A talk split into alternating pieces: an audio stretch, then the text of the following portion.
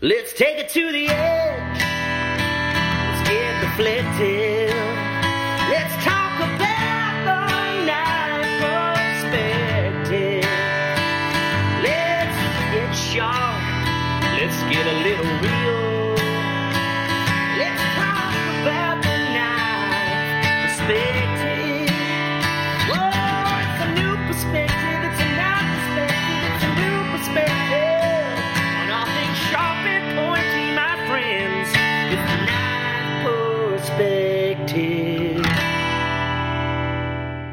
Hey guys, I'm Dan Eastland with Dogwood Custom Knives, and I'm here with Kyle Daly of KH Daily Knives.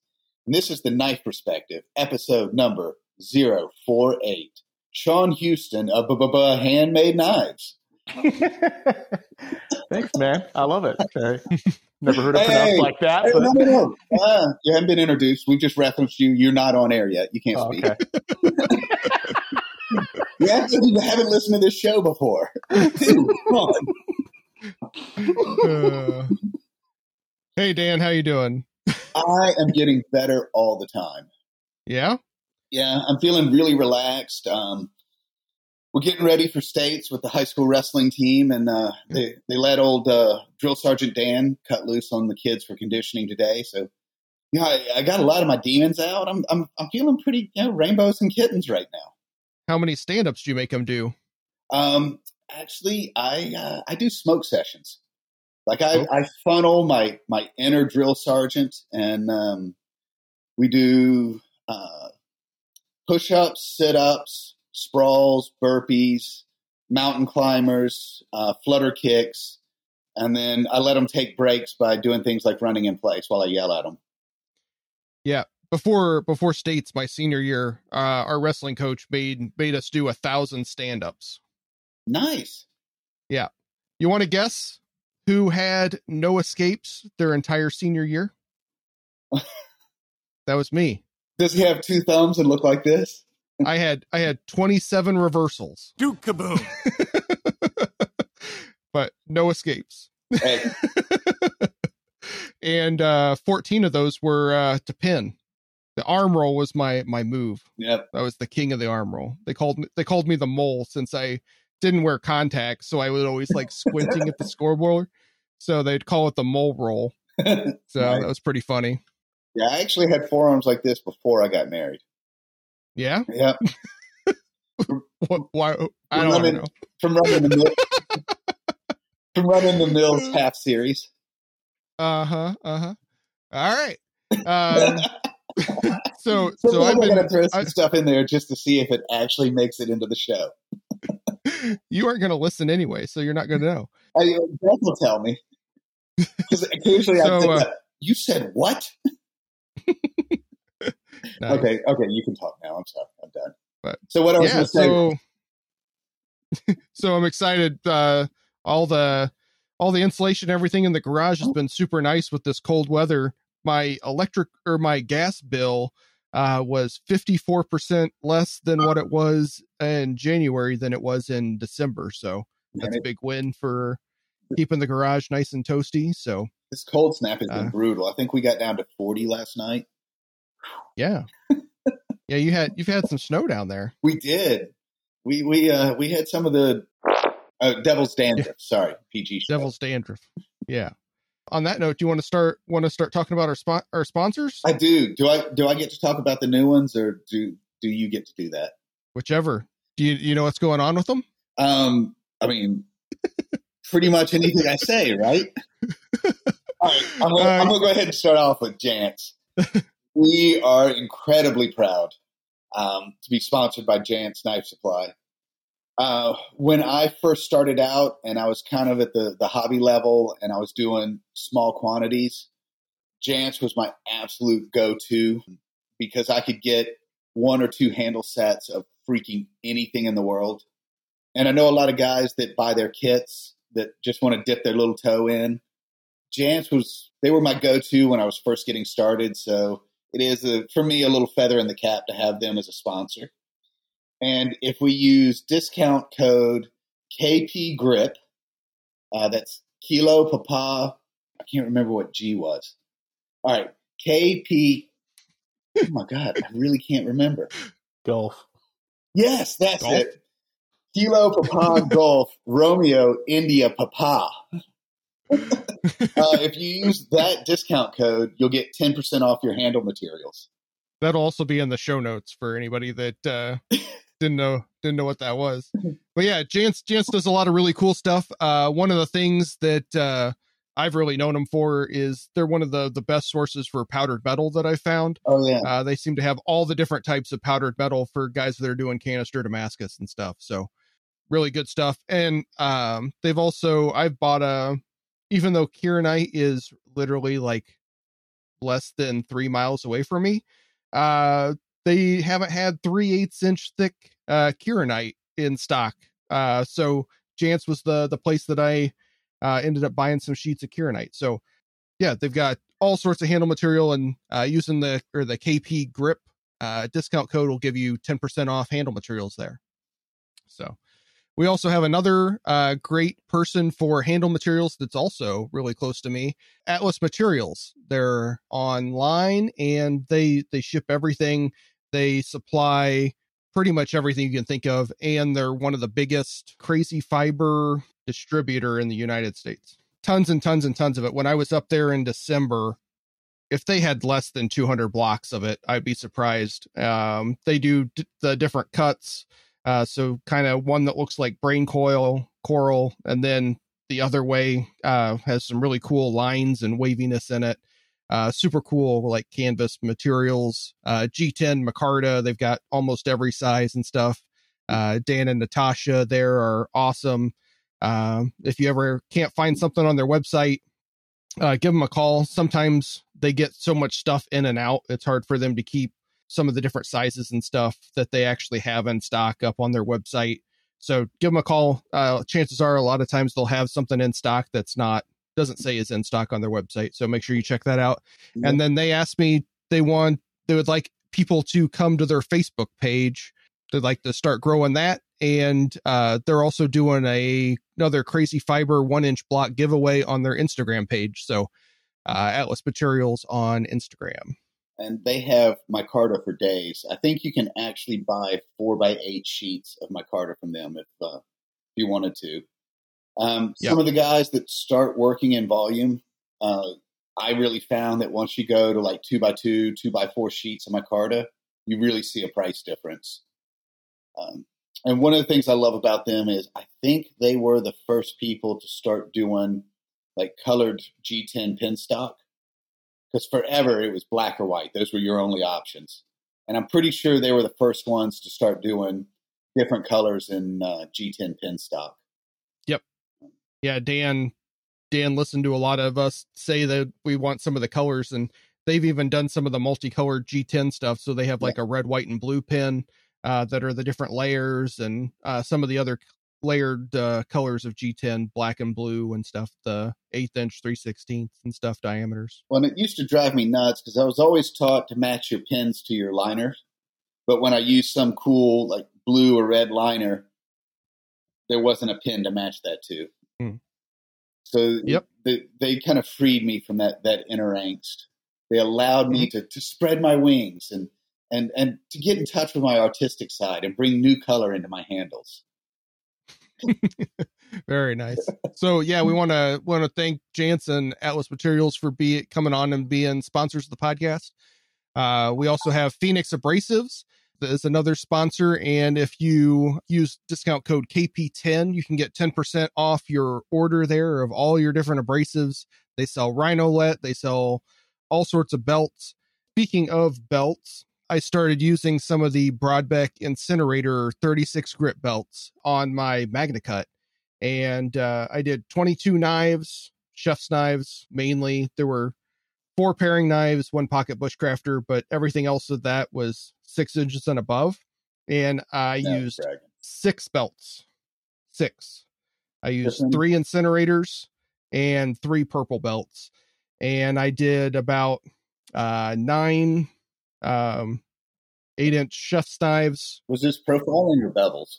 doing the bevels to 36 Okay. after heat treat.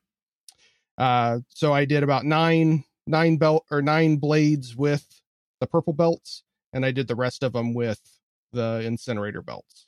I Um, I have 100% drank the Kool Aid on the purple belts. Um, Mhm. Yeah, I was diehard uh, Norton Blaze for a long time, but the the purple belts have become my absolute go to. Yeah, I the the spark looks completely different off the incinerator belts. Uh, talking with Vince uh, Molina after I was using the first belt, he said these the incinerator belts are actually supposed to be run as fast as the grinder will go and use light pressure on them Oh, instead of heavy pressure. Uh, so the the grains actually break down uh, a lot better as you're grinding, and you don't have to kind of like shove a metal piece into there nearly as much but yeah, the, I have a whole, whole I have a whole big picture of the swarf out of the bucket from those those 22 knives. Uh lots of steel. So, Um, I have to uh, I have to try the incinerators again because I I tend to lean in probably more than I should. yeah, the, with the with a push stick just doing light pressure it was really easy to control the grind and get it get it worked in to where I wanted it to be. Yeah, and I I don't use a push stick. I just use I just use my hands. Yeah, With- you need to start using a push stick, Dan. Yeah, I got fingernails. Until you don't. yeah, but the fact that I have them proves that I don't need a push stick. All right.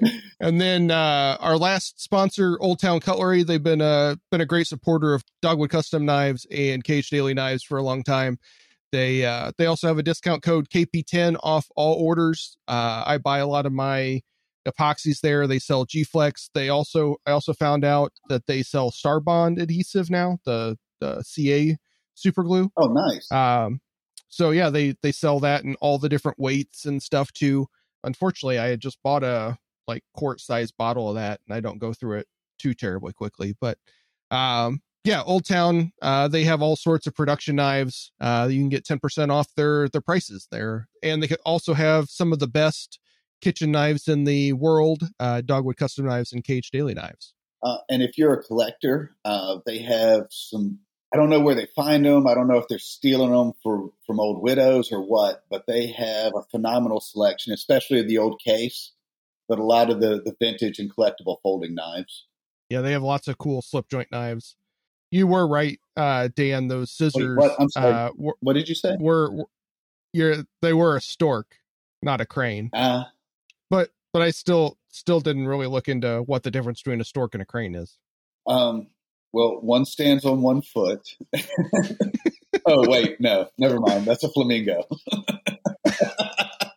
one brings babies, and the other one Yeah. lifts heavy things. Yeah.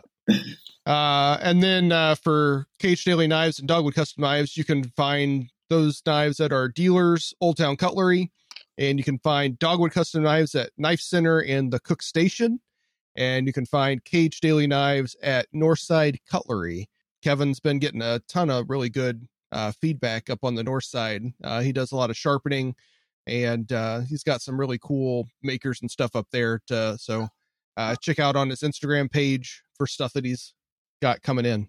Cool. Do you want to do a shout out first? Do you want me to? I feel like I've been talking a bunch here recently. Um, yeah, sure. I'll kick it off. Um, I got some pins from uh, Mosaic Pin World, and I've been really impressed. Uh, he did some custom dogwoods for me, and then because I've been doing a lot of hemp handles, uh, he did some. Um, y'all can't see the air quotes, but hemp leaves, um, mosaic pins to go with uh, my hemp handles, and he's been really easy to work with, and I've been pl- been very pleased with quality. Very cool. One of the things that I wanted to shout out is uh, if you have a 3D printer, check out. You probably know about the website Thingiverse uh, or Thingiverse. Uh, they have all people upload all sorts of models there, and you can download them for free and print them. And I've got this Olight O'Pen. Uh, it's got a little flashlight on the side, pretty bright. Oh, Um, but the uh, the refill that or the ink that they have in there is complete and utter garbage. Um, so say, say, um, say crap. Say crap. crap. Uh, so so on somebody on on Thingiverse uh came up with this little uh 3D printed plasticky piece uh that you can take one of the like uh Fisher space pen inserts and then shove it down in there. That's uh, cool. and then So now I actually have a decently writable ink cartridge in my my pen, so I can actually use it now. The ink, the ink in the one that comes with it just would never dry like on paper. It would always smear and stuff everywhere, and then it would constantly like leak in your pocket and stuff. So terrible. But space pen insert should should fix that problem. Very cool. Man, 3D Yeah. printing is going to change the world. Yep. Uh, speaking of 3D printing, uh, I unveiled a new product like just as we were recording the past pro- or uh, I feel like we need a drum roll or something. Like the, the sound effects man. Do you have a do you have a drum roll? I feel like we need a, an unveiling moment here. I just I just have this, but that's not really the right drums. Yeah. the good news is Uh, between now and when we air this, you can just edit in a, a really dramatic drum roll. Maybe a nice pedal drum, like a, a deep bass. I mean, Yeah. Just imagine that you're hearing that. uh, but yeah, um, I worked with uh, Jason Ritchie. Uh, he makes a lot of slip joint knives, and he's been a big fan of the sanding buddy that I that I do with all the different inserts. And uh, so he does a lot of smaller slip joints, and he uh, he he asked me, "Hey, can you make something thinner? Can you come up with something thinner?" And uh, so I came up with a pretty slick little idea for how to do it. So I have one sanding buddy insert that has like rounded on the top and it's the actual diameter of your wheel or uh, flat plat or radius platen. So you can sand in there and it's only a half inch wide instead of one inch wide that my normal sanding buddies are. And then i also have one that's like a football shaped that i send with a uh, 55 and 70 durometer rubber that's been slightly compensated for the diameter or the the thickness of the rubber Is that the hard and the soft rubber? Yeah. the hard and soft rubber, Dan. Um, the black one is the hard one. Um, we, we covered that in an earlier podcast. um, so um, it goes on both sides, so you can. It's all in one little uh, insert, so you can uh, have the actual diameter with uh, some double-sided tape, and uh, also the the one that has the different durometer rubbers, so you can, as you go uh, finer grits, you can have stuff that uh, is a little more forgiving and not not quite as hard. Cool. So a lot of the slip joint guys are super happy with those and uh, have been uh, really loving and buying their whole selection of wheels. Uh, I didn't never really realized how many uh, slip joint guys there are, and apparently there's like a bajillion of them in Texas. Uh, so yeah, check those out. As as much as I hate to to compliment you in any way, I've, I've got to admit, um, as I go up in the finer grits, having the the softer backing on my sanding sticks has really made life easier. Yeah, I saw one person I don't remember who it was, but they so my flat sticks I I send both hardnesses and they actually put one on one side and one on the other and Yeah. kind of like cut the the radius on the the end. Yeah. So they just move the paper and like use one side and then use the other side. So That's not Uh, a bad idea. yeah, uh not something I thought of, but I mean, the- uh you, cool. you kind of got screwed because they should have bought two sanding buddies and put one on each side. But you know, yeah, it's all right. um, and then Flying Shark has been, yeah, they've done a bunch of cool stuff with colors, but they've been playing with textures. And um, I kept giving him a hard time. He kept threatening. They have come through, and I will be getting um, mammoth ivory and carbon fiber. So Cool. I, I've gotten all geeked out trying to decide what pattern knife that's going to go on. But I'm really looking forward to literally prehistoric and literally space age together on one knife. Like, like the, that whole juxtaposition is just. I'm, I'm excited. I'm I'm I'm damn near speechless. Is it mammoth ivory or mammoth tooth? Um, ivory. Okay. I don't know. Uh, now I got to go back and look. I could have sworn it said ivory. Okay. yeah, Um, that I always really like those teeth. How they have like the different lines and stuff in them too for the molars and whatever. And then Dan. Yep. Other gear talk shout out self shameless self promotion. those are my favorite self promotions. Have you have you ever heat been heat treating some knives and they come out warped and you try to shim temper them and you still can't get the warp out? I have, and occasionally I break them, and I cannot think of anything more frustrating. Urgh, of bent knives. yeah. So I had a whole bunch of my MagnaCut knives out of the cryo that were slightly bent. A couple of them were like super bad.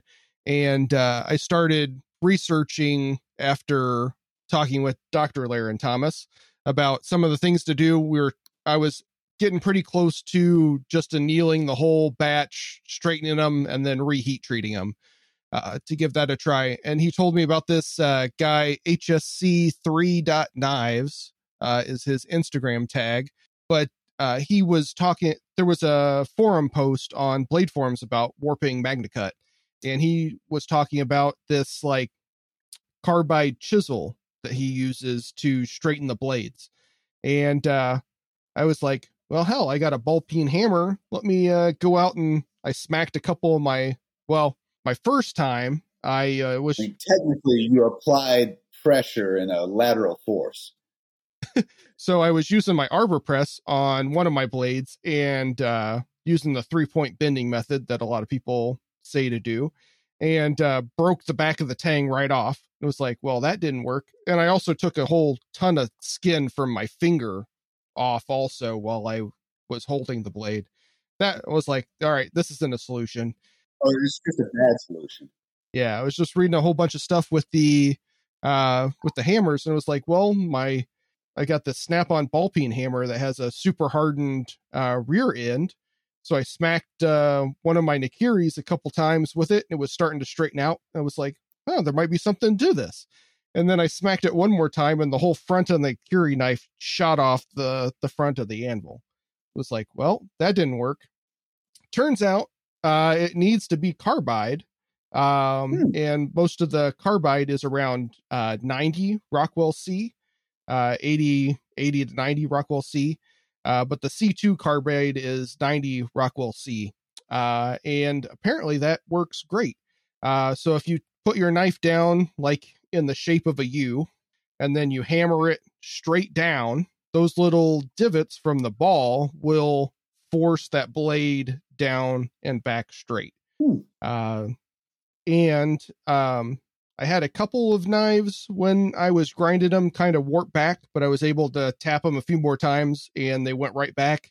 And when I ground those uh, second taps back out, the knife was completely straight. So my whole batch of knives is uh, completely saved. I didn't have to go and anneal them, didn't have to reheat treat them. Um, but long story short, kind of, uh, long story long, I had used uh, four ounce and an eight ounce ball peen, and uh, I'm starting to make those. Uh, so brazing in a carbide ball on the end of the ball peen and uh, makes a little round divot uh, the eight ounce ones, with my calculations of hitting it pretty hard, uh, can go about five thousandths deep into the steel, and the four ounce ones are about two thousandths deep. Both work really good for straightening chef's knives and stuff like that. That was uh, full thickness. It was like 110 thousandths uh, thick MagnaCut. So, uh, going to be selling those on the website. Look for those coming soon. Uh, that's that's double self promotion. I'm sorry, we only do yeah. single self promotion around here. I mean, we, we well, rent out, but we're not full sellouts here, dude. Well, it's a good thing that I edit the podcast, so what, what I say goes. I can only imagine how much quality material you deprive our listeners of. If any listeners want it, I can send you the raw footage. and that brings us to Dan's rants. What do you got for Dan's rants today? I got tubes and kitchen knives. Look, dudes, I know a lot of y'all were making bushcraft knives, and then you looked over and said, Holy, Woo-hoo! people are making a bunch of money doing chef's knives. I'm going to make me some of them chef's knives. Dude, chef's knife is not a bushcraft knife. Take a minute, do some research. Quit putting tubes in kitchen knives. See, there's this thing called hygiene. And when you get nooks and crannies and places that it's hard to wash, you get bacteria and funk and nasties growing in there. And oddly enough, you don't want that in a food prep area. All right. Tubes, nooks, crannies, those were all bad on chef's knives. They're awesome on outdoor knives. Do it all you want on outdoor knives. But on your chef's knives, keep them smooth and clean and easy to clean. Mm-hmm. Yep. Make sure you get all those uh, coarse grind lines out of there too. Uh, Helps that- keep them. That, that's a whole nother rant. Matter of fact, I'm, I'm making a note because that's going to be like a three part rant. uh, man, nothing right. drives me more nuts than seeing machine marks in kitchen knives. Yeah. But Get those things uh, up to 600 at least. yeah, and I'm, I'm going to go ahead and segue in uh, just because we're trying to keep it classy. Um, we're we're going to go ahead and do Dan's book corner as well. I know I want to get to the guest. You want to get to the guest. I'm sure he's got some th- comments he wants to make, but you know, we're trying to maintain a certain level here. Um, tonight, I want to talk about A Fighter's Heart by Sam Sheridan. Uh, it was kind of an interesting concept. The the author wanted to know what makes a person, a thing, a fight. What why would you fight? And he goes to Thailand and studies Muay Thai. He works with uh, he works in the camp of an American boxer that's getting ready for the Olympics. He spends some time in Asia with uh, with a guy that trains fighting dogs.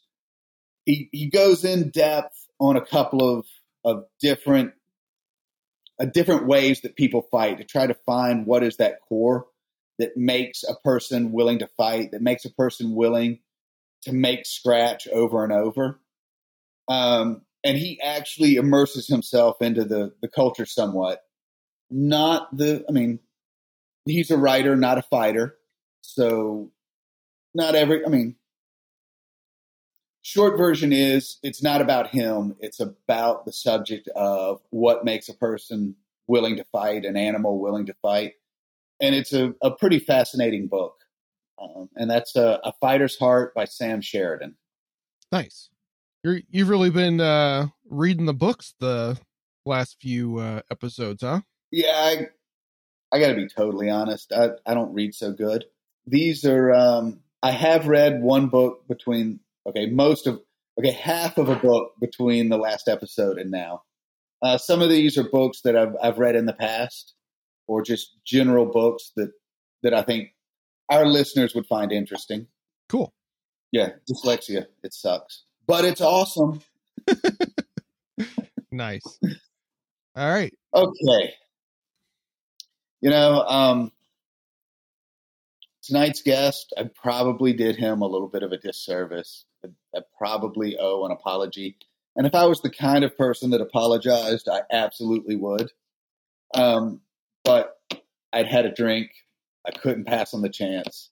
It's actually triple B handmade, but um, I, I couldn't pass. So I'm sorry, Shawn. How you doing tonight? Doing good, man. But, but, but beautiful. if I didn't love you before, I do now.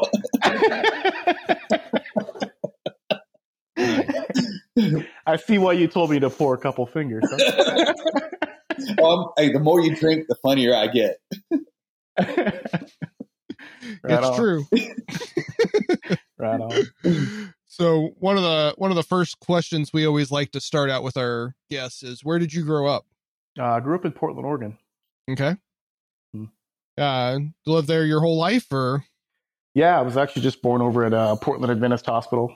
So I've, I've lived here my whole life. I, I Mhm. moved. I don't live in Portland anymore. It's kind of a, a different place. yeah. Yep. An undisclosed location.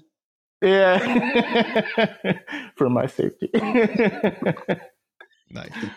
What what was your first knife? Do you remember that uh, all important first knife growing up? You know, the first knives I got, they sucked. I, I wanted a locking folding blade. I was very explicit with my grandma, and she, dude, they had like a no weapons policy. Like grandpa was in the war, like World War II, and there's no weapons, like at all.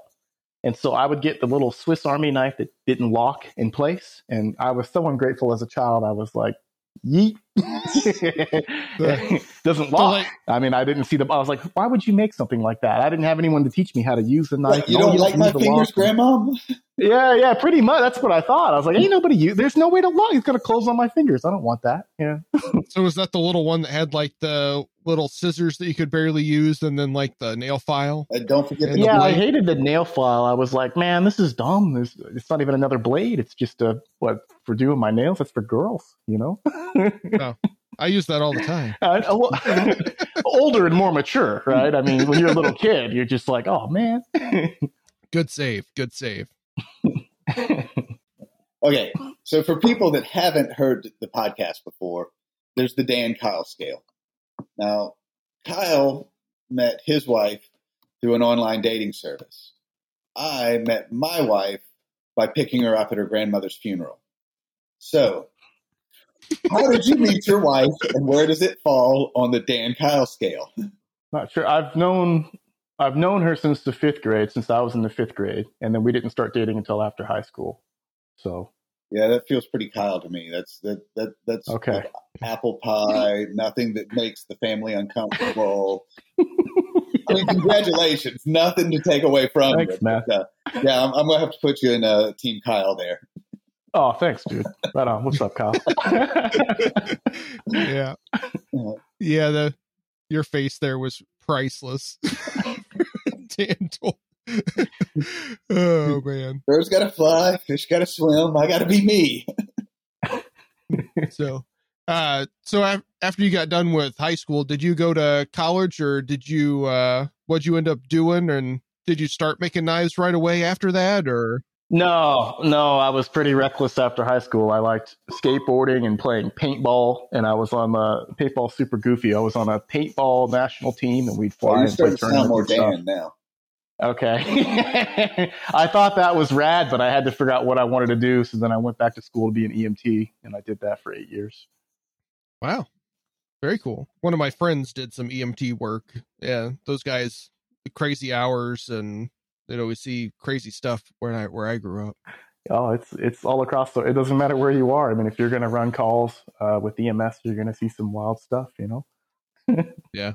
So after high school, uh, the hospital actually bought the whole paramedic division from the the city of Columbus. Um, so the, the uh, all the paramedic stuff used to be through the firefighter like budget, and then became privatized. And they said it was like completely different after that. A lot of them switched over to being just firefighters or whatever after that. But I mean, it's interesting. It's different in like every area. Where some areas the fire department does it, some areas it's privatized, and you have all these companies in the same area competing, or they'll get a contract for that entire like county and stuff like that. So my area it was uh, privatized, and there was a private company that ran Okay. the medical transport, but you still had fire and police, of course, that show up for the nine one one call, and then uh, EMS would do the transport, and that's where I worked. Was a company that did the transport. Okay. So is that like in Columbus? I know they had like a private company that did like separate of the hospital that did all the transport from like nursing homes and stuff, doctor's visits or whenever they had. Yeah, you had two. You had the non-emergency, which is like you know when I was fresh out of school, that's where you start, and then when you get a little more experience, you can move to the nine one one system. Uh, but it's the same company. Okay. Buddy of mine's an EMS and, or an EMT, sorry. And uh, I s you know, what's what's the the one pocket of joy in this in your job? And I expected, you know, saving lives. That moment, he's like, uh, when I Narcan somebody, like, what are you talking about? He goes, oh. The look in their eye when they know that I'm about to ruin a two thousand dollar high, it's the greatest thing in them. It's messed up too. Like they'll be like their family and their their family and stuff will be there, and it's like they're like, "There's no way they're clean, they're clean," and you're like, "This drug only works if they're doing that." So it can be like we had one call. It's pretty tragic, you know. We're like, like regressed, and the only way we we could bring him back is give him the Narcan, and we're like, "Listen, the only way this works is if they did that," and they were just like heartbroken, the family. so it was like, oh. Yeah. I can only imagine. That's crazy. So do you still do EMS stuff or? No, no. I was Okay. I was about to make you use your little censorship thing, but uh, Yeah. no. Go for it. Hey, you know we're allowed Uh, one per show. oh, right on. Well, It's a trap. All right. So, so do you do you do knives full time, or are you? yeah, I just do the knives full time. I sell uh, sharpening stones, and I, I sell knives. I, you know, I mostly just work on like uh, I don't make big volume of knives. I just make like a few knives, but I really like to focus on the small details of those, and and then I do a little bit of consulting too. So, how'd you get into knives and knife making? It was sharpening. Sharpening? I just, uh, you know, I, I got a bunch of junk knives. I didn't really understand how like that stuff worked and all the different steels. And I thought, okay, you spend more money, cuts longer. Okay, I'll just buy the cheap knife. I'll write how many cuts I uh, do on there, so I get the most value out of it. And when it goes dull, I'll throw it away because I didn't understand that like you could sharpen them. Like I thought, as sharp as they are from the factory, uh, you can't reestablish that because you have to use a pull through sharpener, which suck. And so uh, once I learned how to sharpen, just mine was blown, and I just I went crazy. I just went completely crazy with it. That was when I was like uh what like 20, 23? Okay. No, 20, I think. So you started sharpening when you were still doing EMT stuff, then? Yeah. Okay. Yeah, and I would sharpen for all the guys and stuff at work. I was like the knife guy. it Yeah. was fun. There's one in every crew. Yeah. Yeah.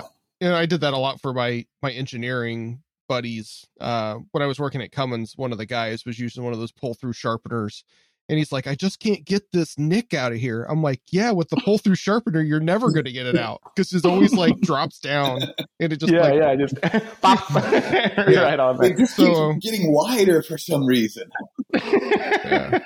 he knew exactly when it happened because uh so at Cummins they get a lot of these boxes and they put the like big cardboard staples in there to help hold Oh. the boxes.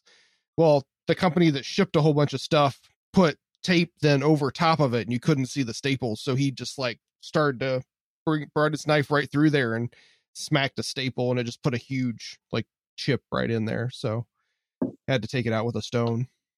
So, uh, where do you get the inspiration for your designs? Inspiration. I mean, I'm I'm literally like making them and feeling them in my hand as I go. You know, and I, I like kind of like organic shapes. I like stuff that you can you can grip in a lot of different positions. Like there's not like a finger groove, giant finger grooves and stuff where you can only hold it in one position. And so I like that. but I, I like I like user knives. You know, I like stuff that it's easy for me to get access to the edge and sharpen. It's really thin, cuts nicely, sharpens good. So I don't know. so I'm not sure if I answered that question. instead of rambling there. Yeah, that's right. Part of my job as a host is to bring you back on uh, on point. So, would you say like more organic shapes? You know, leaves, water. Yeah, I, I like that old world stuff, man. I like that like 1800s, like uh, uh, trapper type stuff, like Oregon Trail, you know, things like that, Yeah. man. I think that stuff is rad. Kind of the stripped down, really simple working tool. Yeah, I love the idea of something that looks really simple and then like you don't know what like what's inside of it, you know, and it's got some supercharged steel and crazy geometry and all that stuff that, you know, looking from the side, you can't really see it. You're just like, oh, this looks like another boring old timey knife or something. And then you pick it up and it's just like a total sleeper. I can get behind that. Thanks, man. what what knife do you use the the most? Use a lot of kitchen knives, or do you uh, mainly mainly do? like all- kitchen knives. Like I've got this 10B kitchen knife here, and I made this just for me. I've had this for a couple years. You can see it's kind of got the little patina and stuff on there, but Yeah. the kitchen knives. I, I like kitchen knives, man. Uh, I like fixed blades too, like hunting type knives, bushcraft type knives, stuff like that. I like folders, but I don't make any. Yeah, yeah, that's that's a whole new world. Mhm. Like I, I stuck my little tippy toe in there and said, "Whoa, wait, I'm not ready for this." Yeah, yeah. tough man. Yeah, I've got one that's about seventy percent done. That is probably never going to get finished. Started it, Pot- did it like six years ago. Pocket jewelry. Yeah, we'll see. Hey, it's where the money is. I don't Yeah. blame you. I mean, I'm jealous. I don't blame you, but I'm jealous. Yeah, Uh, what's uh, what's your favorite knife? Um, either that you made or somebody else did. You know what? Actually, I'm not letting you off. Each. okay. What's your favorite knife, and what's your favorite knife that you didn't make? Favorite knife I didn't make. I think uh, that's really tough, man. I'll just I'll just talk about whatever comes to my mind. I mean, this could change if you walk up and talk to me. So don't don't hold it against people me. will. I mean, I, I'm sure they will, but they go can all the time. they can calm down. but my favorite, I think, first comes to my head. It's not mine. Probably the uh, Malanika Puukko. Uh, he's this guy named uh, Daniel out of Croatia, and he made and still makes one of the most beautiful Puukkos I think I've ever seen. And I had a small part in getting him uh, steels like 4V and M4 and having them heat treated and sent over to him, and he made the Puukkos out of it. So it was like this nice synergy between state of the art high performance steel and then these just beautiful classic lines of an old Finnish type uh, wood carving knife. Uh, super cool. I, I, I, like that a lot. I don't make any Puukkos. I, I almost feel like I don't do it out of respect or something. I don't know. that was when I when I started in Andy Roy's shop. But my first assignment was you got to be able to tell me what a Puukko is and make one. Wow. And that that was my test to see if I would do the research, could learn other people's styles. So the the Puukkos always kind of held a, a special place in my heart.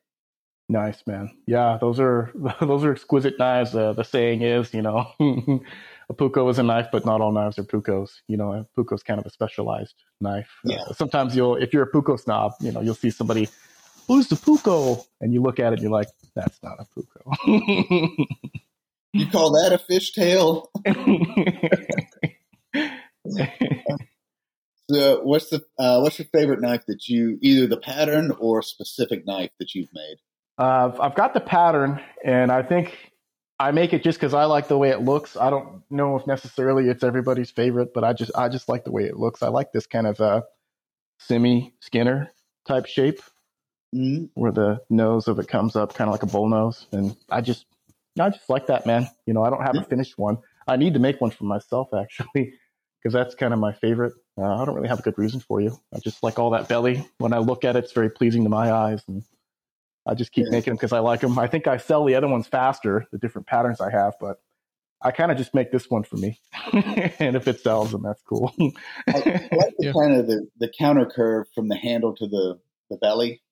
Yeah, yeah, I found that's important for like uh, getting the kydex retention, and then it, this gets it out of the way so you could sharpen freehand on the stone. That was really important. Oh yeah, the freehand sharpening. Yeah, which is the the highest form of sharpening. We can all agree. I mean, you know, I used to be the biggest freehand snob of all time, uh, but I had to work with uh, Dr. Larrin Thomas on those CATRA blades, and I was like, dude, I want to be a part of that. He's like, dude, you can't. Uh, these can't be freehand sharpened. Yeah. And you know, my ego is like, yes, they can. You know, but I understood what he was talking about, where it has to be like you've got to rule that out. Like any, if, if, Everyone if you go back and look at anything, you got to be able to say, hey, these were sharpened with this. They weren't just sharpened by this guy and they so, all had to be exactly 20 degrees. 15. Yeah, I was just randomly picking a number. Okay. You're supposed to say you're testing me. Come on, Dan. Nobody would have bought it. Nobody would. yeah, yeah. So that was uh, that was interesting. I mean, I love freehand. I'm all about it. But my eyes have been opened as far as like, hey, maybe turn down the snobbery a little bit. You know, there's different ways of sharpening. They do different things. It looks like so. I freehand because I think I was six or seven years old when my dad sat me down in front of the oil stone and said, "All right, here's how you're going to sharpen." Wow. But for precision, like if you want to know that it is 18 degrees all the time, every time, I get it. Um, I freehand sharpen because that just feels right to me. Oh yeah. But I get, you know, I used to think of it as a crutch, like you haven't learned a freehand, so you use this. Exactly, exactly. That's where I was at too. Kind of to your point, I've now started to appreciate that. No, they want the precision of it's going to be this exact angle every time. Yeah, yeah. It's it's it's like when you're on this side, you're you're making a product, so you have to do that. I feel almost, you know. But if you're on the user side, I mean, for the love of God, please don't think that you need to like sit there and jig it all up and do all the, you know, calculations and stuff. I mean, that to me, that sucks the fun out of it too. Like, it's just nice to just go and grab the stone and, you know, it's like, dude, shut up with the mumbo jumbo. Just let me get the stone and sharpen this thing up and get back to work or do what I'm doing. You know, you're you're not an eye surgeon. You're not going to feel the difference between 15 and 16 degrees. That's true. But then when you start doing controlled testing and you're like, okay, I'm trying to isolate the steel and I'm trying to see the difference between this steel and that steel, and they're off by a degree, then that's probably going to be that's going to be a huge factor. Oh, that, that's important. Yeah. I, what I tell a lot of people when they go to sharpen my knives or when I teach sharpening classes, I'm like, don't worry about what angle I put on it. If you freehand, whatever the angle that is comfortable for you to freehand, sharpen it at that because it's going to wind up there anyway. So the first time you go to sharpen it, go ahead and use a coarse grit, set the angle that's comfortable for you, and then use it like that for the rest of your life. Yeah, yeah, you don't. It's almost like right, right brain people and left brain people, and I feel like more people that cook and stuff are right brain people. They're just like they don't need the numbers, and I, you know, you make all those kitchen knives and stuff, Dan, and with those guys, it's just like, yeah, just you just sharpen it. Uh, if it's too chippy, uh, increase the angle. If it's too, you know, not cutting the way you want, just drop the angle. Versus like a left brain person's like, well, how many degrees? You know, like they need the number like exactly. Uh, so it's it's kind of interesting dealing. I think more folding knife people are probably more like, uh, you know, we want the numbers. well, that's because they spend all the time calculating the interaction of all the different parts and, and how the there's kind of a thing in the kitchen industry. There's bakers and there's chefs. and the baker will be like, Hey, this dough is amazing. How'd you make it? And the chef's like, well, you know, two pinches of this. And they're like, um, how many grams are there to a pinch? yeah. That's a great analogy. the, the folder guys also only have to sharpen like three to three and a half inches. They don't have to sharpen eight. Yeah. yeah. Yeah. You know, that's another thing too. Like even if, so I, I still do the freehand on the kitchen knives. I mean, cause it's just like too, like sometimes when you're grinding these things, you'll get some weird profile thing going on. It's really yeah. nice to just hop over to the stone from the grinder, correct any profile issues, and then go back uh, to grind as needed. Versus if I could only use that fixed angle system with that little tiny one inch wide stone, I mean, you'll probably just make stuff worse. Mm. part of when I teach a class, part of what I will say is once you learn to freehand sharpen, you can sharpen anything anywhere. Doesn't matter the shape, whatever it is. Once you get the muscle memory and understand the angle to the stone, mm-hmm. you know, I, I have sharpened knives on broken pieces of tile, on a car window, on a coffee mug. Yeah. Um, once you learn that mechanism, you really can't. It doesn't recurve, uh, double curve, it doesn't matter. Whatever the shape of the blade is, once you learn that mechanism of hand sharpening, you can sharpen anything. Yeah, because then everything is just tools. It's not your like uh, way of doing it or the only way you could achieve it. It's just they're all just become different tools in your in your bat belt. or bushcraft belt. Yeah, bushcraft belt. Yeah. Uh, would you guys say that's kind of similar to like uh, freehand grinding versus grinding with a jig? Yep. Because I, you know, I, I, freehand ground, and then I was I saw people would start with a jig. I, I had to use a little jig for those CATRA blades, but I got to say that was a. I, you would think that'd be easier. I felt like that was more difficult to use the jig than just doing it freehand. You know. Yeah. The shop I started in was was freehand only, and it was like a hard learn to do it right, no jigs and I kind of and jigs started coming out, and people were talking about using those to start with. Mm-hmm. And uh, I guess it was, it was before my knee replacement. It was when I was rehabbing from a blown out shoulder. When I was training for nationals, I was working with a really good. The guy had a doctorate in physical therapy. Like when professional players didn't want anybody to know that they had had rehab, they'd come to this guy. like he was and he was talking about braces because like he worked with a lot of golfers and they've got all of these things that are supposed to teach you the perfect golf swing and he said if you use a brace or a guide you never develop the muscle memory wow. like you think that that's going to teach you how but because the guide is controlling your angle not your muscles you never develop the muscle memory to hold that angle mm. So a guide, if you want a freehand, a guide is actually not an effective way to learn to freehand because the guide will set the angle. You'll never learn the the, sm- the fine muscle control to to hold the angle. And I've been back and forth. Like I, I will frequently use a, a guide for Scandies because if you're two degrees off, it's not a Scandi anymore. You know, when I'm when I'm hand grinding, if I'm a gr- degree or two off, no big deal. That's a short little grind too, and any little nuance it shows up too. People can see how the light reflects off that and stuff. And ugh, look at that. so I'm, I'm, not necessarily opposed to guides, mm-hmm. but if you're con- if you're if your goal is to be able to freehand, and the advantage of freehand is like everything else. Once you can freehand, you can grind any shape. Mm-hmm. If your goal is to freehand, then the guides are actually going to be a stumbling block. You just got to suck it up and expect and understand that there's going to be some really ugly knives at first, and just just freehand. Um, if you just want to knock out some blades, or if you are doing testing where you need really precision angles, yeah, use a guide. Yeah, how do you feel, Kyle? What do you? Uh, so, I, I'm kind of somewhat in between. I use a work rest, and a lot of people. So, uh, I use a push stick kind of in the center of the platen, and then I set the the spine of the blade, uh, and then drag the the blade kind of across that work rest. So it's kind of somewhat in between, like freehand and a jig. I kind of think of it more as freehanding because you learn where to where to put that push stick at, at the different heights to and then kind of like twisting your your hand that you're pulling through to make your grind go more towards the edge or more towards the spine. But yeah I, I don't really have a problem. I mean your finished your finished product is the the thing. I it doesn't matter to me uh, how you get there. Uh, my biggest thing more than what you use to actually get the grind there is just to be honest about what you do.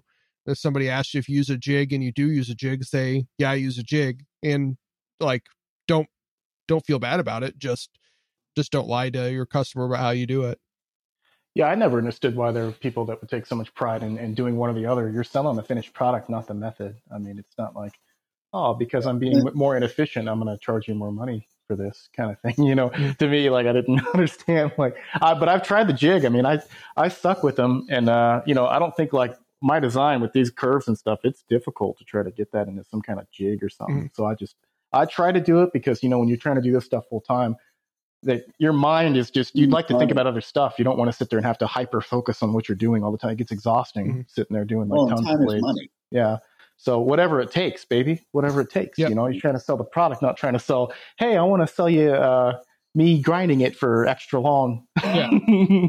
like who cares? Some people geek out about it being all handmade, and when some of the when people started mass produce some of the jigs on blade forms, there was a big blow up about, you know, that's not really handmade. And what I kind of laughed about was the argument that a lot of the stock removal guys that were completely freehand mm-hmm. were using was the same arguments that the ABS guys used to use against the stock removal guys. That's funny. and then it just kind of gets down to, and with technology moving forward, it's going to be interesting how we how we define because we're not long from going CAD to tabletop CNC machine to finish blade. Yep. Like, is that a maker? Because he designed it entirely himself. Like, where are we going to eventually? Where are we going to start drawing the line of maker, handmade versus designer kind of person who yeah. doesn't even get his hands dirty? Yeah. Um, yeah, I heard the snobbery. I heard the snobbery in your voice there. My machinist friends, there is nothing wrong with CAD. I'm with you, brother. Yeah, I mean, there's a ton of skill and knowledge and stuff that like you don't you don't just take a CAD model and like throw it into a machine and hit go. Like there's a lot of stuff to be able to make all those tolerances and stuff stack together and uh, huge buy-in yeah. too. I mean, it's not like with the handmade stuff. I mean, you could off the street, you can go buy some Harbor Freight tools and start banging stuff out. But like to well, start with the start with that big machine that can machine everything out with CAD and stuff. I mean, that's a huge uh, buy-in to even get started learning. I feel like mm-hmm. with something like that. And, it, and then one can counter with the skill set that it takes. I mean, all the variables that you're controlling with nothing but your hands. Mm-hmm. mm-hmm. Like the because there's some people that are buying the skill as much as they're buying the product. And I mean, you're not. It's not like you just stand in front of a grinder and drag a drag a piece of metal across it. Yeah. Um, and I guess at some point we start talking about artistry versus production. Yeah, yeah, I would I would definitely say I'd, I'd steer more towards the the art side than production side. I I think it's impressive like when you can scale stuff and, and really start getting larger volume. But then uh, you know, for what I like to do, I feel like some of that might be lost. I like to maybe to keep myself happy, I like to sit there and focus on the little details of, of this or that, which I don't know how to scale that, but I could tone some of that stuff down and then try to scale it but then personally, I just wouldn't be happy doing it. I would I would hate doing it because uh, knife making kind of you know eat grit. It's not the funnest thing I could think of actually. I've done some large batches, and by the time I get to the end of them, I'm ready to just cut my hands off. Like I love five of this, five of this. Like I I want the new challenge. I want to do something new. If I've got to sit down and make 200 of something, I mean, believe me, I love paying rent. It's one of my favorite things in the world. but at the end of 200, I, am almost ready to cut my hands off. Like I, it, and it's probably part of what keeps me small time is that I like mixing it up. I like to have something new every week. Dude, I could respect that. Like uh, I had a buddy, uh, he have he's got like a production knife operation. I'm not going to share, but he wanted me to come help out and I had to sit there and crown spines on kitchen knives for like six hours. I was I was fucking done. You know, I didn't want to. It kills your soul. Uh, yeah, yeah. I was like, I knew right then and there, I'm not cut out to be a production maker or whatnot. He was like, dude, you want to come back and make a little extra? money? I'm like, no, I don't. That's gonna burn me out for what I want to do because there's just something so there's it's something cool though when you hit that rhythm and that flow and your hands are like possessed and you're just going through it. But at the end, I was just so exhausted. You know, I mean if you're wearing those little face masks and stuff too for that long, I don't know how long you guys wear those face masks for. I, I can only go probably about three hours or whatnot max before I got to take a break, do something else, uh, sand something. You know, like I can't, I can't wear that thing for six hours, and it was hot and sweaty. It was like a little sweatshop inside there, and just me. if I did that like uh, for a couple years, I'm sure I'd be deaf. You know, even though I was wearing ear protection. I did full. I do full face respirator. Okay, that's the way to go. And well, I, have had some I've had some eye issues and some some scary near misses, so I go over protection. Mm. Um, but you want to talk about hot? Um, August in South Carolina in a warehouse with no air conditioning, no with a two thousand degree kiln running. Oh man! There may have been a time that like the Spectrum Internet business guy cold called my shop, and I'm in boots, boxers, a leather apron, and a full face respirator. Whatever it takes, baby. you to see the look on somebody's face when you walk out. You know, I've got all the I've got the dust from from all the grinding, and I whip the mask off. He's like, "I don't know what you're doing. I don't care. I'm not calling the cops. I just want out of here."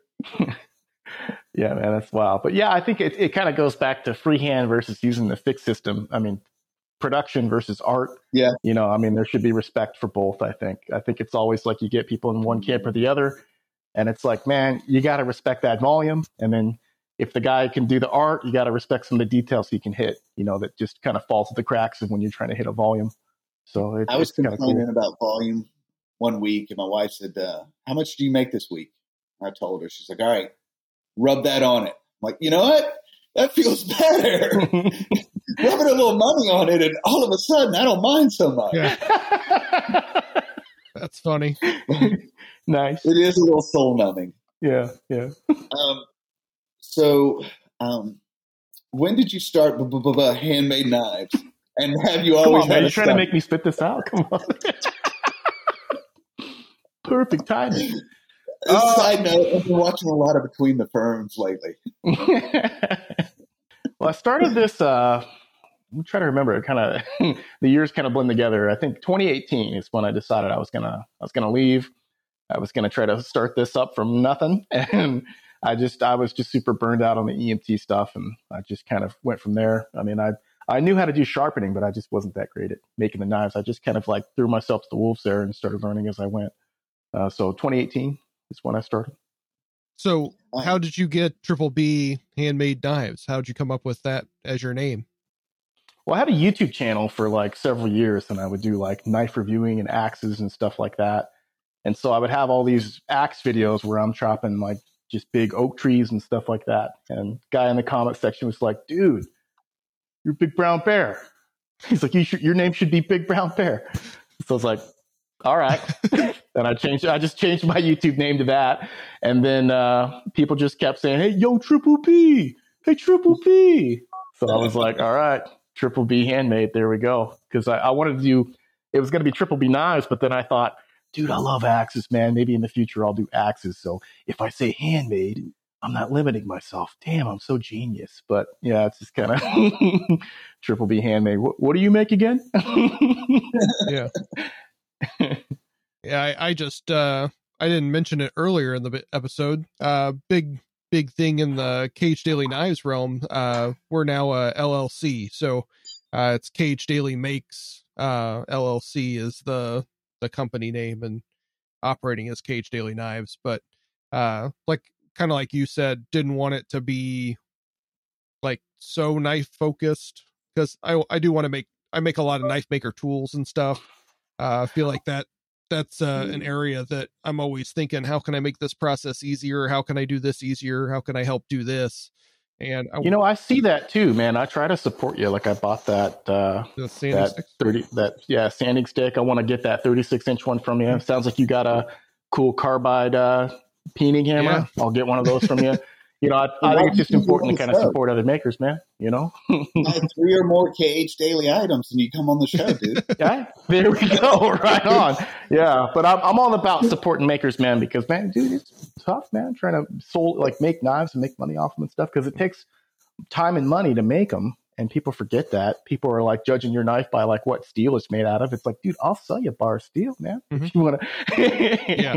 you know, it's the time, it's the time and R and D and little details that go into it of you going back and oh, that's not good enough, or oh, there's a scratch right there. You know, it's, it's stuff like that, and that that adds up on your time and abrasives yeah. and stuff like that. No one, no one cares about that though. Yeah, me being an engineer, I can't just leave it alone every time I'm doing. Like when I was hand sanding, um, and doing the the flat doing doing the flats for my flat stick and stuff, I'm like, I got to figure out a way to make this easier. And I just started like throwing everything at the wall. I, like researched on BladeForums. Everybody or everybody was saying all these different fluids and like sh- stone sharpening oil, WD forty, like uh Windex, everything. And uh, I was just like, I got I got to figure out how. Like I like this look so much, I got to figure out how to make it easier. And uh, after about two years, settled on those couple of durometers of rubber and um, kind of figuring that stuff out and how it fits my hands easier and make it make it a lot more comfortable.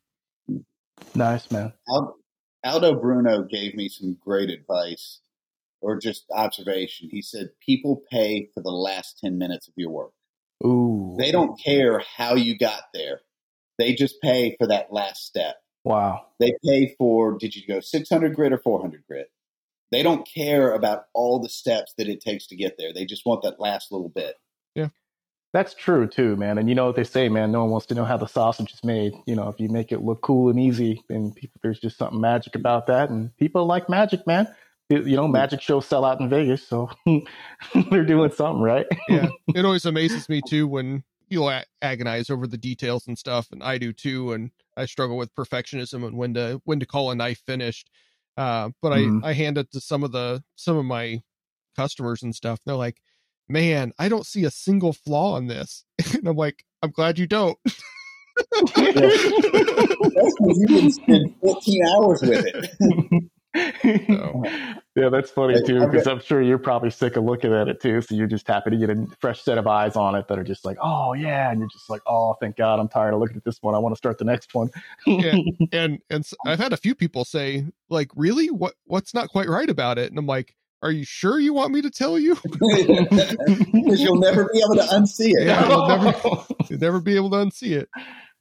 So, I've got a buddy that teaches uh, classes, and at the end of the class, when someone finishes their knife, he'll be like, "Hey, uh, I'll give you eighty bucks for that knife." And they're eighty dollars. Do you know how much time and effort I put into this? And they'll lecture for a minute, and then he'll look them in the eye and just say, "All right, remember that." Wow, that's that's good, man. Because you know that's so funny when you first get started. It, I think probably the most difficult thing is pricing your work is knowing what you could price your work at and what's fair and uh, i'll tell you like you start feeling confident about your work uh, when it comes time to like put a price on there and put a actually what it's what it went into it to make money off it oh man you're gonna get you're gonna get pretty stressed out, man. I don't know about you guys. Sometimes I get a little nauseous and stuff uh, when it comes to like selling work because uh, it has to live up, you know what I mean, to that money that I want to sell it for. So that I'm just I'm pulling my hair out sometimes, going back and sanding something, sharpen it, and then go sand it, and then, and then fingerprint, and then oh I got to sand the handle again, and then I got to sand this part. It's like ah, just going crazy, man. That has dragged me kicking and screaming to every price point. Like, yeah, I'll set the price point. She's like, you realize you're going to pay somebody ten dollars to take this knife. She's like, that that that's not how business works. Yeah. Um, and just and eventually she's be like, um, you know, you've had that same price point for two years, and people are getting an absolute steal. Wow. Like, but it's selling. She's like, yeah, but but look at look at where you were when you started that price point, and look at where you are now. Yeah. I struggle to see it. It's tough, man. One of the things that I always try to ask myself is if I paid $500 for this knife, would I feel like I'm getting a, a good deal on it? Mhm. And that that's helped me feel more comfortable calling it quits on some of those some of those times. So, That's a good perspective. I think so too, man. Especially if it, you know, it also motivates you to make sure people are going to get their value because you know you know more than the people usually that are buying the knife, and so when you're like, "Would I buy this for 500?" It's like you know all the little things to look for to be like, "That ain't no 500 dollar knife." You know what I mean? Mm-hmm. Yeah. that's a pretty good metric to have. or Yeah. I'd rather buy some other knife for 500 bucks or things like that. But it's I always try to support some of my other knife maker friends, but like I don't have a ton of money, so the the amount of knives that I You're I'm a able to- knife maker. None of us have much money. yeah, you're never Yeah. going to have it because it's a you know you know here's the thing too, man. It's a team of people for business. Like Mhm. you've got all kinds of so you know you've got your gifts because you can make the knives, but you know when you look at these larger companies, they're a team of people. There's there's numbers people. There's people like okay, we need to sell for this much money to make you know you could sell for anything you want as long as it's not under this. We need at least this to make money, otherwise we're losing money. And you got all these team people that are helping you out. You know, advertising people, marketing people. But when you're a knife maker, you're on your own, man. You know what I mean? So if you're if you got gifts for making knives, but you don't got gifts for some of the other stuff, I mean, it's pretty miserable. yeah, used to there's why a lot of people drop out of it, only do it for a while, only do it as a hobby and doing it at full time is definitely something that uh is hard. oh, It used to drive me nuts because I need to be in the shop making knives to make money. But to do that, I also need to do the accounting, the marketing, the PR. But as I'm doing that, I'm not making knives, so I'm not making money. But if I don't do this, I can't sell the knives to make the knives to make the money. And it, it, it's some, well, I still struggle with it, uh, with the, I, I need to get in the shop and make knives no, dude, you need to take a minute. You need to work on this side of the business because without this, you can't have the other side. hmm yeah. You know, they say like some of the guys too that make like the best knives. Nobody knows who the hell they are, and I could respect that because they're just Oh, so busy making the knives. I mean, none of this. You know, stop talking. Just go make the knives. you know, and so they're just focused on doing that and turning out beautiful work and hoping it speaks at the knife show when people walk by their table. And sometimes just people are just walking by because they're walking over to the person who's got more marketing and stuff. And I can understand how for that person that's pretty frustrating. You know, that's Yeah. gotta suck. Some of those art knives, like this is the art knife invitational, like you have to like you can't just like go to the show. Like you have to like know somebody to like be able to even go to know who some of those people are making those crazy art knives. It's so so crazy. Wow, they all know each other too. You know, I think they've been doing that stuff for a, a long time. Yeah, I know, uh, or I've heard of a few people talking about about it, and they're like, "Man, I just can't find some good mother of pearl." And they're like, like guy hands him a business card with the guy's name on it. Call this guy. sometimes, sometimes the old boy network works for good. hmm A lot of times people complain about it, but sometimes it works like it should be. And in that case, you get the industry guys together and you're like, hey, I, I really look, I really need something. Hey, here's my guy. He's reliable. He's responsible. Sometimes it's good though to like those networks can be good because they can kind of screen out like the more Machiavellian people who would just so cutthroat, just you know shit on everybody, you know, for their own whatever it takes for me to look good, you know. And sometimes those networks they'll just they'll recognize those kinds of people, be like, nope, I don't deal with you. it's one of the things that I love about our small industry. hmm Um, reputation still means so much. Oh yeah, And I've done some, I mean, it's not big money to some people, but it was certainly big money to me. Deals with like LT Wright. I mean, we did a deal for a couple of hundred blades on a handshake. Like there was not a scrap of paper between the two of us. wow, The only thing backing up either side was just our reputation. yeah, And I love that this industry is small enough that reputation is still everything. yeah, And, and to your point, if you're Machiavellian, if you're out there screwing people, you're not going to last long. People are going to figure it out, and you're going to get shut out. yeah, because it's already just a race to the bottom. You know, like uh, you've got people trying to sell knives and blister packs for fifteen bucks and stuff, and you know, usually just no one wants to deal with those people. we're all trying to like, we're all very passionate about it. We all work really hard at it, and so we're not out there trying to like be super grubby, cutthroat business people like we should be to probably take care of ourselves, right? I mean, but I don't know. It, it's a cool, it's a really cool community to be a part of. I would say. Yeah. I still got to look at myself in the mirror. Yeah, yeah, Yeah. when I first started out, I I felt the need to justify some of the prices I was charging for my knives, and I easily charged like twice as much as I did on those first knives. And I, I was having to justify the first knives price, and I, I purposely like didn't charge nearly as much as I should have on those first ones because I knew they weren't weren't quite the standard that I I wanted for a to demand a higher price point. And but you gotta you gotta sell them at some point to make make money to buy the the next stuff. So Make it, to your point, make it of a quality that it's worth that price, and then don't po- apologize. mhm. Like it, I mean, if your grinds are square and true and symmetrical, and your handle is symmetrical, that's right.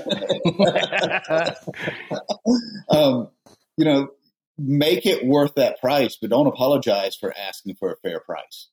Yeah, I think my whole thing is I got to look myself in the mirror and, and just tell myself like I did the best I can possibly do in this moment in time.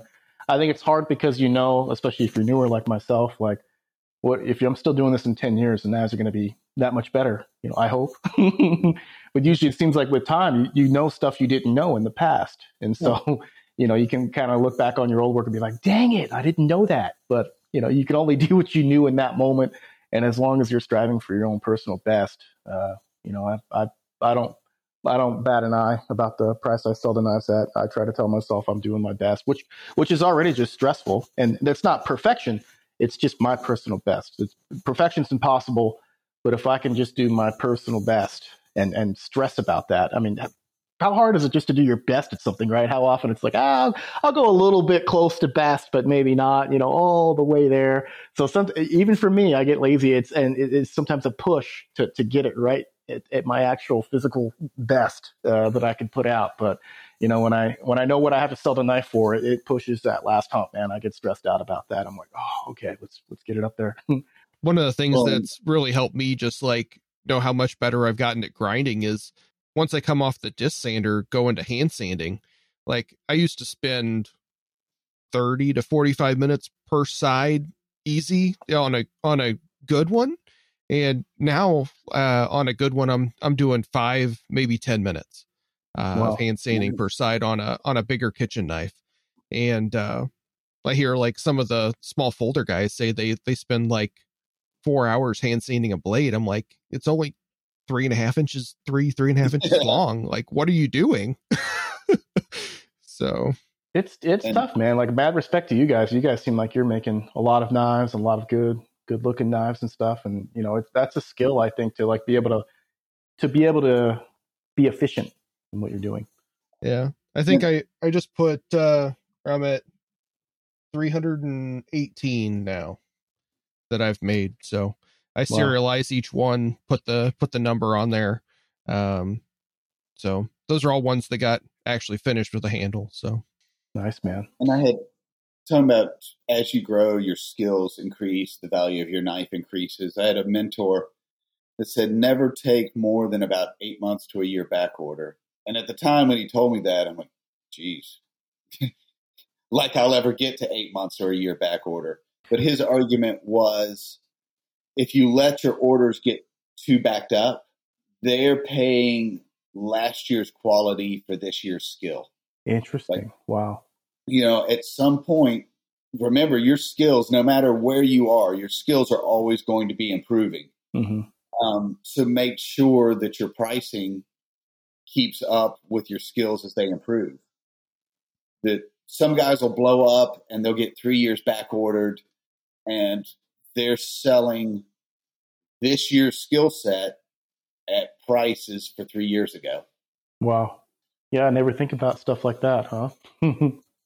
Um, so on some of the things that that you think about, um, what are some things that you would do differently? Like when you started out, when you committed that I'm going to be a knife maker, what are some things that uh, that you would do differently?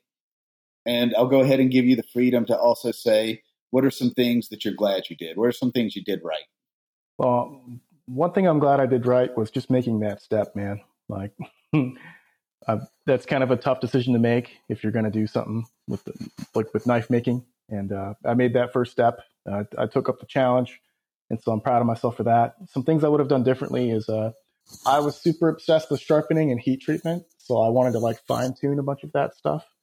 And I didn't understand in the beginning that I should have been making heat treatment coupons, not full blades. And so I would just bust out all of these blades and I would heat treat them and then I would test them and then they sucked. So I can't sell them. So now I have just piles and piles and piles of, but now I got pretty, it's good training uh, because you get pretty good at like, you know, blanking them out, like scribing around, drilling the holes. Like, could drill holes like a champion now, but but uh, that would have saved a lot of time and money, I think. Uh, but you know, maybe you're just paying for your own training there. But I could have I could have done it in a more efficient way. I would say for sure. Uh, it just there's something about like that emotional excitement of what I'm doing is going to turn into a blade because they always say you should practice like grinding mild steel and stuff like that. But there's just no emotional investment to finish it and make it look nice because you know it's not going to turn into a hardened blade versus even though you're wasting steel, like if the end you're like, I did it, I made a knife, and it's a piece of junk because you're learning. But I mean, if you just When use 1084, that that Yeah. like the cost of it versus mild steel isn't isn't that much uh, Yeah. in the grand scheme of it. I mean, you're going to spend let's spend all that time and effort with your hours and everything putting into it. Like you might as well at least have a knife that's 1084 or instead of mild steel. You know, and you're a new guy too. I mean, you'll go to like a place like Alpha Knife Supply, great company, you know, and they sell like 12 inches of steel and stuff. You know, you can get bigger too, and you'll buy like a little stick of 12 inches because you're just like, ah, I'm just not going to use that much. But really, you should be going to like New Jersey Steel Baron, go buy like four feet of steel, you know, a couple bars of four feet, and just tell yourself, I'm going to ruin all this. You know, I'm just going to learn how to do this because that's Yeah. just more efficient. Mm-hmm. and as far as like profiling, my first apprenticeship, the minimum standard like that we had to work to was I think it was eight to ten minutes a blade. So you should be able to do six to seven blades an hour profiling. hmm Um, and they would just pile up the steel and you just had to go at it. And you don't learn that kind of proficiency on mild steel or wood. You Mhm. might learn the technique, but you're not going to learn the proficiency, the efficiency that you need to be able to make money unless you take decent steel and learn how to crank it out. Yeah.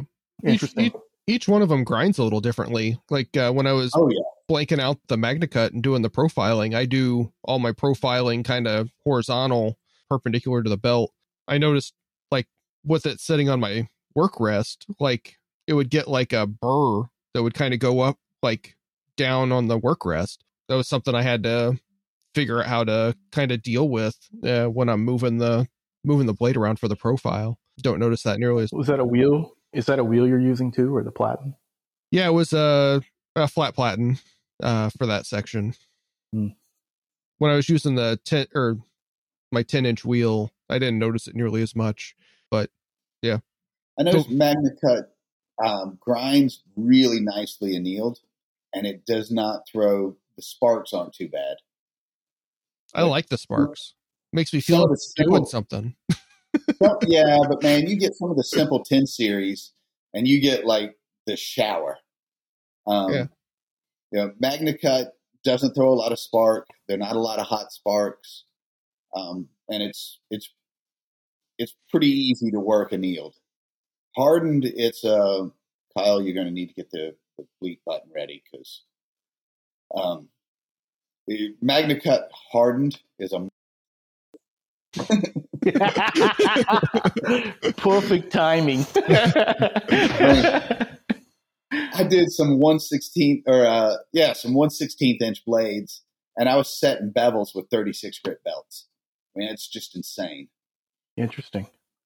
Yeah. Yeah. You I ne- mean, for me, this stuff was a godsend. I mean, all the materials I've been used to working with were just a complete nightmare.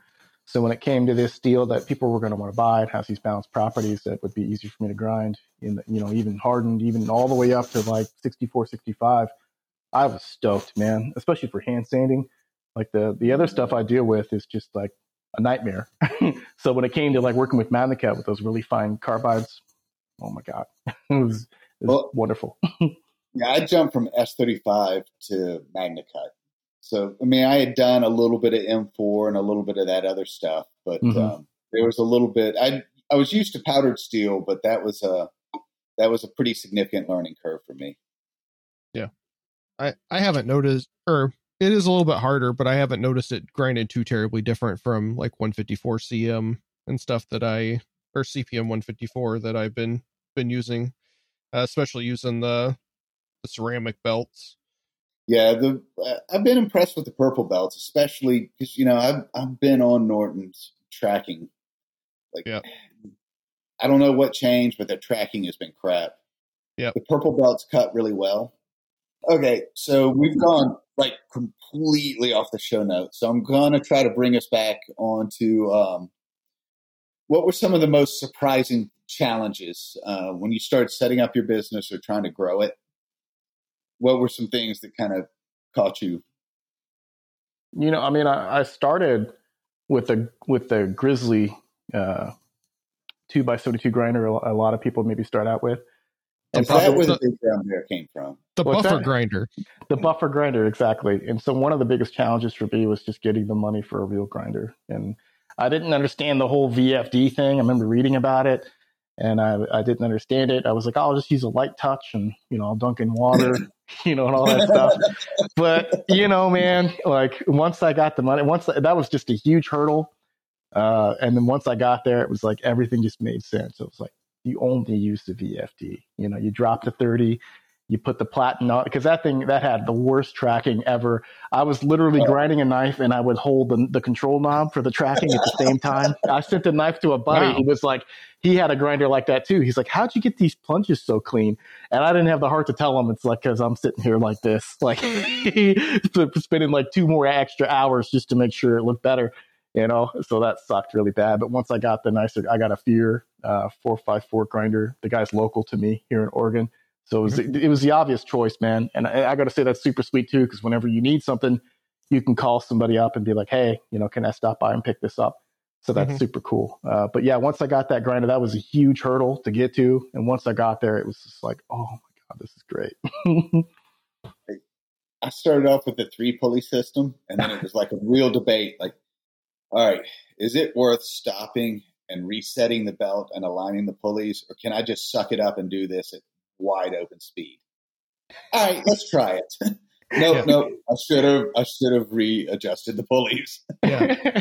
any anytime you have any uh, little obstacle like that uh it's amazing to me how how lazy i get it's like uh going from one to two uh two by 72s I, so i'll have like an eight inch wheel and a small wheel attachment and there were a lot of times that i should or i should have gone like swapped out the tooling arm and switched it to a small wheel attachment when i just had the one grinder to to clean something up and i was like eh, i'll just get that with a file later and then spend 10 minutes with the file getting the shape where I could have done it in just a, a second or two with the the small wheel attachment. I mean, So I'm, I'm putting my pinky up when I say this. I acknowledge that it is full snobbery, but when I went from one to two grinders, like that was such the how had not always done this. It was like the jump from going from my Kalamazoo to my KMG. And I'm like, how how did I not always do this? Now, what is that? What is it about the two grinders? Because you know, for me, it's like I'm I'm trying to justify all these different costs and stuff like that. And I have one grinder, and it's like, do you buy another grinder? Do you buy another tool arm? Like, what do you what do you do? Uh, the time that it took in killing my workflow. I mean, oh. If you think about like the number of minutes that it actually takes to t- change out a tool head, it's not much. But and I don't know if this is really a thing, but my workflow, like man, when when I'm in the zone and I'm grinding and everything's flowing, to be able to take just three steps to the side, go to the small wheel attachment, touch something up, come back over to the flat platen, or um, if I'm if I'm shaping on the uh, eight inch wheel and I need to get a tight radius to be able to step over to a one inch wheel and then come back. Okay. I, I mean, if you broke it down by like a technical work time study, it may not be that much time, but from workflow to be able to just keep things moving, it's it's a huge difference to me. Okay, yeah, I, I mean, I can get down with that. I mean, it, it, almost seems like too, like the more times you get taken out of flow, it's just like you're not going to get finished with it. Something else will come up and take it out. Versus when you're in flow, you're just ignoring everything and you just you're getting yeah. it done. Oh, okay, engineer Kyle, who has actually done the time work study, go ahead and chime in. So, uh, so the biggest part, so I, I, I don't notice it too terribly much on the actual grinding of the bevels and stuff. That that I pretty much just use a flat platen or a radius platen, and that is what it is. But doing the handles is where uh, it cuts my my handle time down significantly. So I mainly use a eight inch wheel to put in a lot of the curves in the sides of my yeah. handles. So I'll I'll do the curves and uh, some of the radius, and then I'll go right over to the to the small wheel attachment and do like the bottom side where your your fingers go, and then I can put that knife to the side, and it's like completely done for all the rough shaping. And then I'll, when I swap out my eight inch wheel to like a one inch wide scallop belt, when I am getting rid of all those scratch marks and stuff because I usually use a 60 grit when I'm rough shaping, and I can just go back and forth between the slack and the small wheel wow. to touch anything up. It just goes so much quicker, and you don't have to like put the knife to the side and say, okay, when I swap out the the slack belt and use the small wheel and then come back to the slack belt, you aren't in that loop a whole bunch. Does that and make you sense? Make good, yeah, you make a good point. Handles is where I notice it the most. Blades, you know, you, you whatever platen you're working, you're working. But handles, it is where I noticed it the most. That's a good point, man. Like I was taking, uh, I'd put like the small wheel attachment on, and I was trying to just use the slack area on the top or the bottom to clean that mm-hmm. up, which is kind of mm-hmm. awkward. But I was, you know, what other choice did I have? But once I started, like actually just okay, I'm going to take the time and, and make this easier for me to do. I put my platen on and take the platen off. So you just, you can press into that slack area. Oh my God, it was so much easier. You know what I mean? Mm-hmm. So I could see yep. why you would have two grinders set up for something like that. Yeah. And they, it just like, I'm able to, to crank out the, the handles so much faster. Like it, it boggles my mind, uh, how, how much better that is. And then it's mind boggling. You don't mind me saying. Yeah. Having, having a grinder that tilts horizontally uh, for my surface grinder attachment. I don't really use my surface grinder attachment to to grind the blades at all. Mm-hmm. I use it for cleaning up my handle scales. So hmm. uh, I'll cut them on the the table saw or whatever, and I'll flatten the one side. And I usually do different liner colors and stuff. And I don't worry about nailing the actual thickness that I want right off the table saw or the bandsaw. I cut them a little bit bigger, and then I use some double sided tape uh, with on a steel piece that magnets on to that surface grinder attachment, and then I use the belt to get them to the three eighths or quarter inch or whatever thickness I want those scale set to be, and they're both matched the exact same. So when I actually put some drops of super glue uh, around the outside to hold them together when I drill my pinholes, so they stay mm-hmm. perfectly together, just don't have any problems with make or like because if you before I would was like using my disc grinder and I'd like measure all the corners with the the caliper, making sure that I'm not like off, and I just stick it right to the plate, put it right on the surface grinder, and then in 60 seconds that handle set scale set is ready to get taped to the to the knife and get drilled.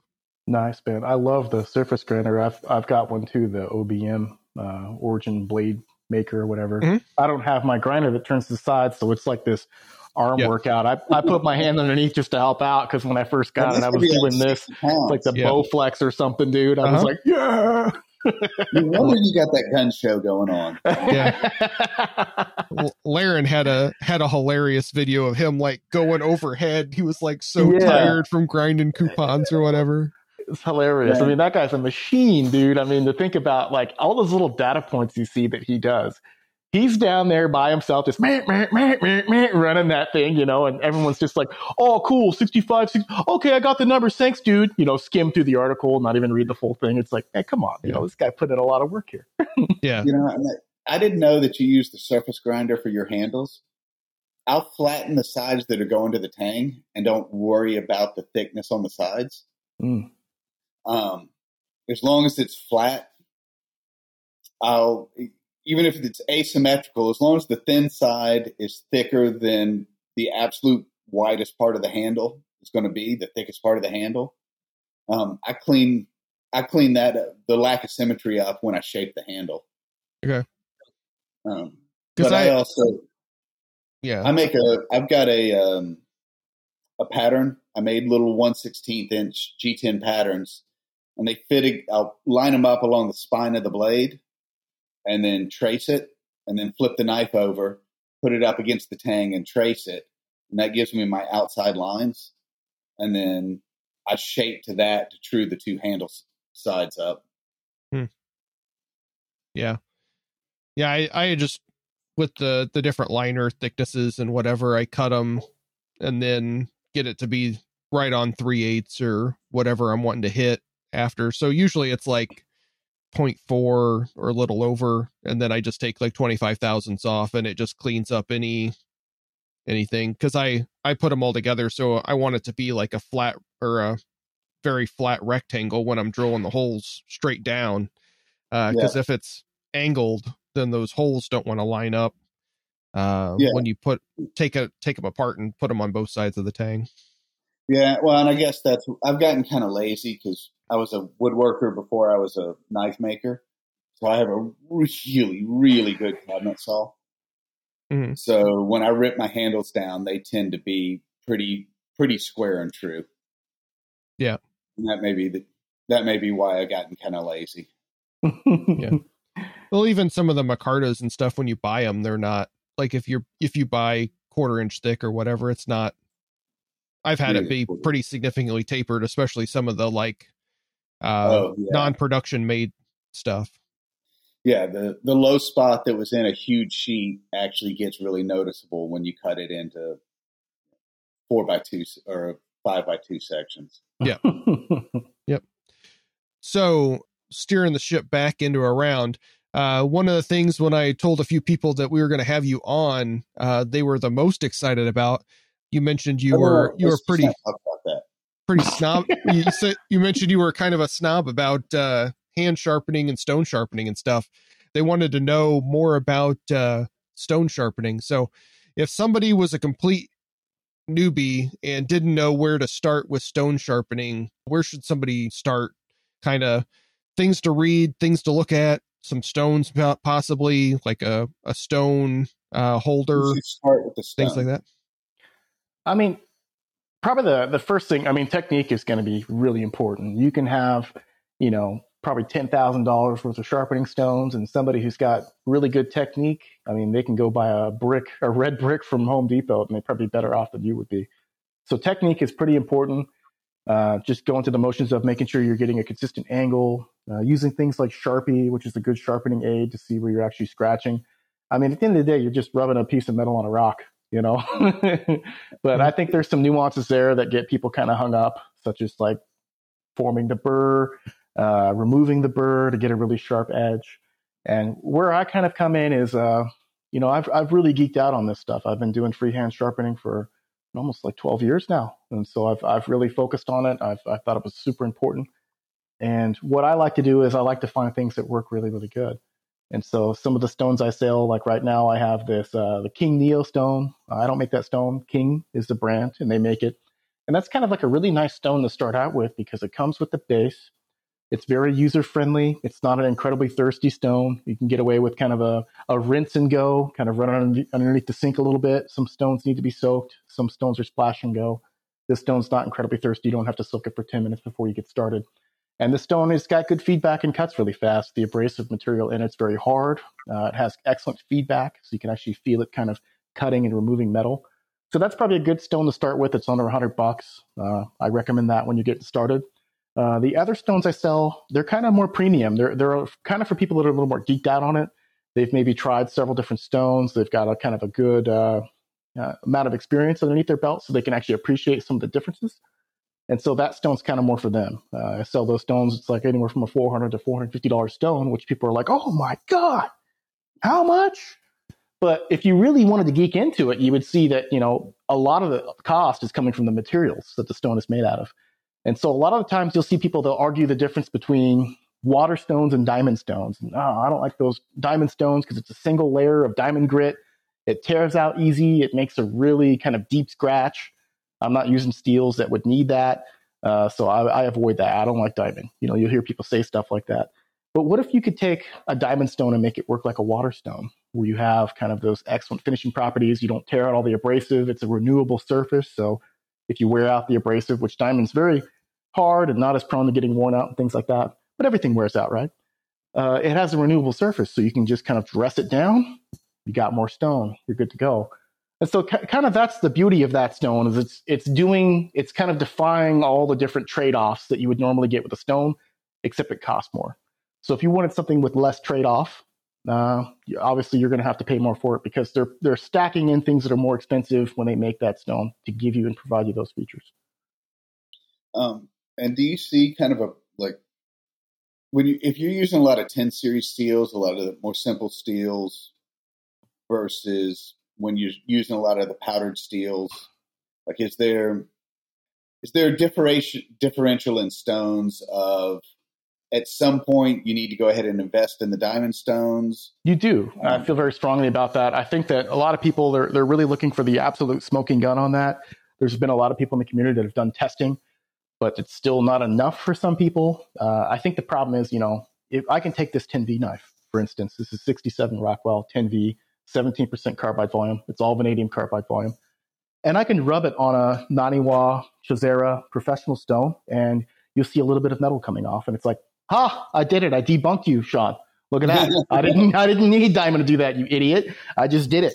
You know. But the problem is, you're not shaping all the features inside the steel. Like I just said, it's 67 Rockwell, sure, but there's 17% of the volume inside the matrix of the steel are these really hard vanadium carbides, anywhere from three to five micron. Okay, and so you're trying to shape that down. What's a sharp edge? We're probably under a micron. So there's kind of a little bit of a challenge there where you're trying to shape your apex down below a micron you have features inside the steel that are above a micron and you're not able to cut them because the hardness of the abrasive in the ceramic stone is softer than those little particles inside the steel that you're paying for to make it cut longer. So why are you using something that doesn't actually have the hardness to cut the features that you're paying for inside the steel? To me, it's a it's obvious, but for other people, they're like, whatever you just said, mumbo jumbo. I just rubbed it on a ceramic stone. You're debunked. So you have a PhD level in sharpology. I'm obsessed with it. It's it's really it, it's the most I think about it every day. uh, but you know, it's important because you're losing edge retention. You're paying for it and you're losing it. You're not shaping all the features. You're kind of maybe putting a little more stresses and stuff at the edge. And so even for that CATRA project that I was working with Larrin, you know, and I kind of had some consulting ability with that where I was like, well, we should use, you know, the CBN and all that stuff. And we dialed in the stone that we wanted to use, which was a CBN stone and it wasn't an electroplated stone, it was actually a metallic bonded stone. And the reason why that stone was selected is because it would offer uh, a really good amount of uh, surface roughness. Usually, when you're using these coated electroplated stones, the abrasives, you have a single layer, they're standing up proud, and they dig really deeply into the steel, which leaves you with a really ragged edge, which people don't like. So when you start moving into these bonded super abrasive stones, like metallic bonded, resin bonded, vitrified, uh, the abrasive is embedded inside of this bonding. And so when you move the metal over it, it's not sticking up all the way and scratching and gouging deep inside your steel. So you're getting a better surface roughness for the given grit. And that's kind of a level of nuance and detail that people just just whoosh, just they're not thinking about it. You would have to you'd have to pull them aside and show them, hey, we have these four different stones. They're all the same grit. Let's use all of them, and you could see, look at that, the difference in surface roughness you can observe with your eye. But people like numbers, and uh, I think a surface uh, roughness measuring tool is about a thousand dollars. So I'm I'm not ready to invest in that. It sounds like from you guys, I need to get another grinder. That's what I put my money. Yeah, yeah. Well, yeah. I also found once I started going full time, I could use some stones, and yeah, they would bring an edge, but it was going to take 45 minutes. And Yeah. when I had 15 knives to sharpen, the more aggressive stones, that yeah, they cut deeper. Basically, I went to diamonds because even on the even on some of the 10 series steels, it was overkill. But Bet it up.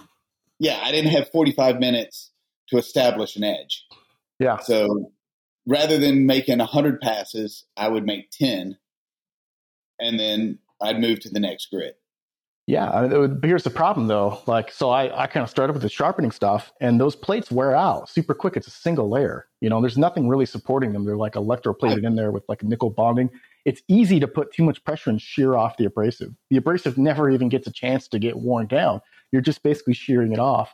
So that's why when I sell this, you know, super vitrified stone, you have it's basically vitrified is a fancy word. It, it's it's like a ceramic matrix that's holding in a really high concentration of diamond. This is just It the will. base right here, and And- At you were gonna 400 bucks a stone, I'm buying four or five hundred dollar stones a year because I'm blowing through them. you're saving money. Yeah, you're saving Yeah. money, and you're getting a better you're getting a better surface roughness too because you're not digging so much. So it's like it's it pays for itself, and it's faster. So you splash and go. It's, it has a pleasant feedback to it, so you can actually feel it cutting. Versus when you're feeling like on a diamond, it's like scrape, scrape, scrape, scrape. The feedback isn't as enjoyable. You know, you can almost Man, I love, especially once you get up to the higher grits when it starts to sing. yeah, I mean, I, I don't know another way to describe that harmonic, but you get that that really high, smooth resonance. hmm The, that's my happy place. Yeah. So, you know, th- these stones, I mean, they're for people that really care about those details. I mean, I've never peddled them. I've, I've never like overhyped them to anybody. I've never said, Hey, uh, Hey, you big dummy! You need to sh- you No. need this to sharpen, or you're not sharpening. Like that's so no, no, this is this is the self promotion episode. Where Yeah. All right, I'll do it then. Hey, you big dummy! You need. no, I mean, seriously, obviously, I mean, this is this is a maker specific podcast. We've got some hobbyists, we've got some other guys, but there's, I imagine there's guys like me that, especially my lower grits where I'm establishing the edge, I Mhm. blow through four or five stone diamond stones a year. yeah, I don't use natural stones because the particle steels I'm using use them will just blow through the stone. yeah. So, I mean, legitimately, um, if someone wants to invest in a stone that's going to last, can they go through you for that? Yeah, I mean, exactly. I mean, this stone was tested for three years before it ever hit the market because it's like, okay, this may be cool, but what is this? What can this do? So, Aton Zayas over at the Portland Knife House and Phoenix Knife House, they had been testing them in Yeah. their shops for like about three years. And these guys hammer through stones, as as you know. I mean, you sell some. I think I saw some of your Yeah. knives there at the shop. I used to work there too. Oh, did you? I, I yeah, I worked as an EMT and I worked there at sharpening. I thought I wanted to be a professional knife sharpener, but I was just like, some of the knives you got, because I, only wanted to sharpen cool knives. So I thought if you were a professional knife sharpener, you're sharpening cool knives. But no, So you get a lot of, unfortunately, you get a lot of junk, commercial knives and stuff like that. Burn me out, man. I don't like it. I knew Gas I station that- knives. yeah. I knew that he was he was up there on sharpening when I found out that a significant part of his business came from rabbis having their tools sharpened to perform the brisk. Yeah, dude. I thought he um, was joking when he first told me about that. He's like, I'm serious. You want to talk about a no kidding precision tool. And I mean, if you can sharpen, if you are preferred for sharpening that, you, I bow down to you. Yeah, yeah. I mean, he's a he's a quiet dude, man. So I don't think a lot of people know about him. But as far as I'm concerned, he's probably arguably one of the best sharpeners in the world. Like uh, I've learned a lot of stuff for myself. I'd been sharpening it before I met him, you know, for about six years, you know, and so I thought I knew a lot of stuff, but it's like he was just on another level, and that really helped me elevate my game. So you know, when those stones got through his shop, I mean, these guys are blowing through like Naniwa Chosera stone, 400 grit stones, like every like three to six months kind of stuff. Mm. Like they're just going through stones. They they wear them down, they keep them flat until they turn into wafers, and then they're too they're too thin to sharpen with, and they break. And so it's like, wow, you know, most guys, your Chisora stone's going to last your whole life, and you're never gonna you're never gonna think about it. And these guys are wearing, they're doing so much sharpening, they're going through them in, in a matter of months. So when this stone lasted two years before it needed to be flattened, like that's insane. You know, with that kind of volume that no normal person's going to touch, it's like that's a product. yeah. Um, you still haven't told people where they could find them. Oh, for my website, uh, www.triplebhandmade.com. And you guys surprise me. I mean, they sell out every time. Uh, maybe that means I need to raise the price, but I've, the price has been, I've kept them the same. No, I'll keep them the same like for you guys. Just need to get more. Yeah, we just need to get more. well, the problem is they have difficulty making them. Uh, you know, the company we get these from, they just it's just hard to make. Uh, and I, I can understand that. I mean, I I tried getting stones made. There were other prototype stones and things that were made from different companies, and I can understand what goes into it. Uh, I even tried to get them made cheaper uh, in China and stuff like that, but they just they don't have any concern for quality. Uh, they didn't seem to understand it. Like you know, this is a quality product. Like we can't just have this junk. Uh, you know, so luckily I wasn't just some like material science super nerd. Like I would get the product and it would like it sucked, and so I was like, that doesn't work. Or if I thought it was good, I could always rely on you know like Aton to try it out, and he'd be like, no, that sucks, or no, that wore, yeah. that wore out too fast for what it would need to sell for. So there, there's there's definitely a really interesting balance, and this stone hits a really nice sweet spot. It looks like for freehand sharpening. People are asking too. They're like, hey, can you get that for an Edge Pro system or this and that? And it's like, you don't seem to understand. This has been like fine tuned for freehand. The same principles that make this great for freehand. These are two different worlds. They don't cross over. And for some reason, that people are just like, I don't understand what you what you just said. are you going to ask Michelangelo to paint your kitchen? No. Pretty much, but there's there's a different set of stones that work for the edge. You want metallic bonded for your Edge Pro system because uh, those could be used dry. The vitrified bonding needs water.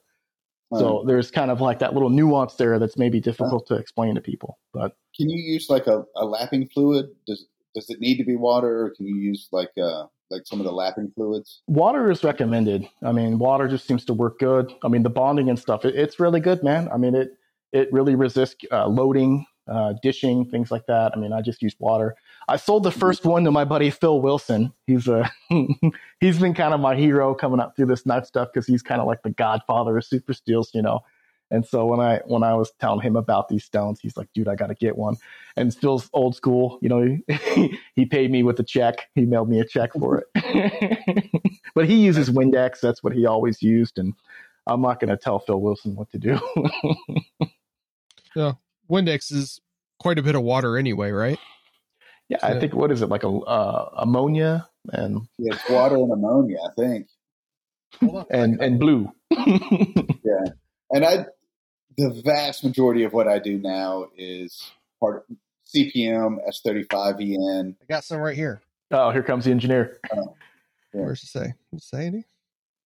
Active ingredient. Water. yeah. yeah. Yeah. First first ingredients water, hydroxa ethanol, isopropylene, ammonium. Well, why don't you run it through the chemical analyzer and give it a good old yeah. taste there, Kyle? I, I, yeah, so, give it a taste. We're all drinking here. yeah. Um, yeah. So while Kyle's poisoning himself, um, one hundred percent ocean bound plastic. Mm. You did the uh, the sharpening for the the Carta Cata Catara? CATRA. CATRA. Karatata.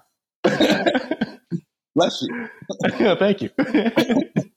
um, so, what kind of system did you use for that, and why? I used I used the Edge Pro, and that was just one I was familiar with. Like I got the first one in a trade because uh, I didn't have one, and I was like, man, these are kind of expensive, so I, I traded a knife for a used one from a buddy.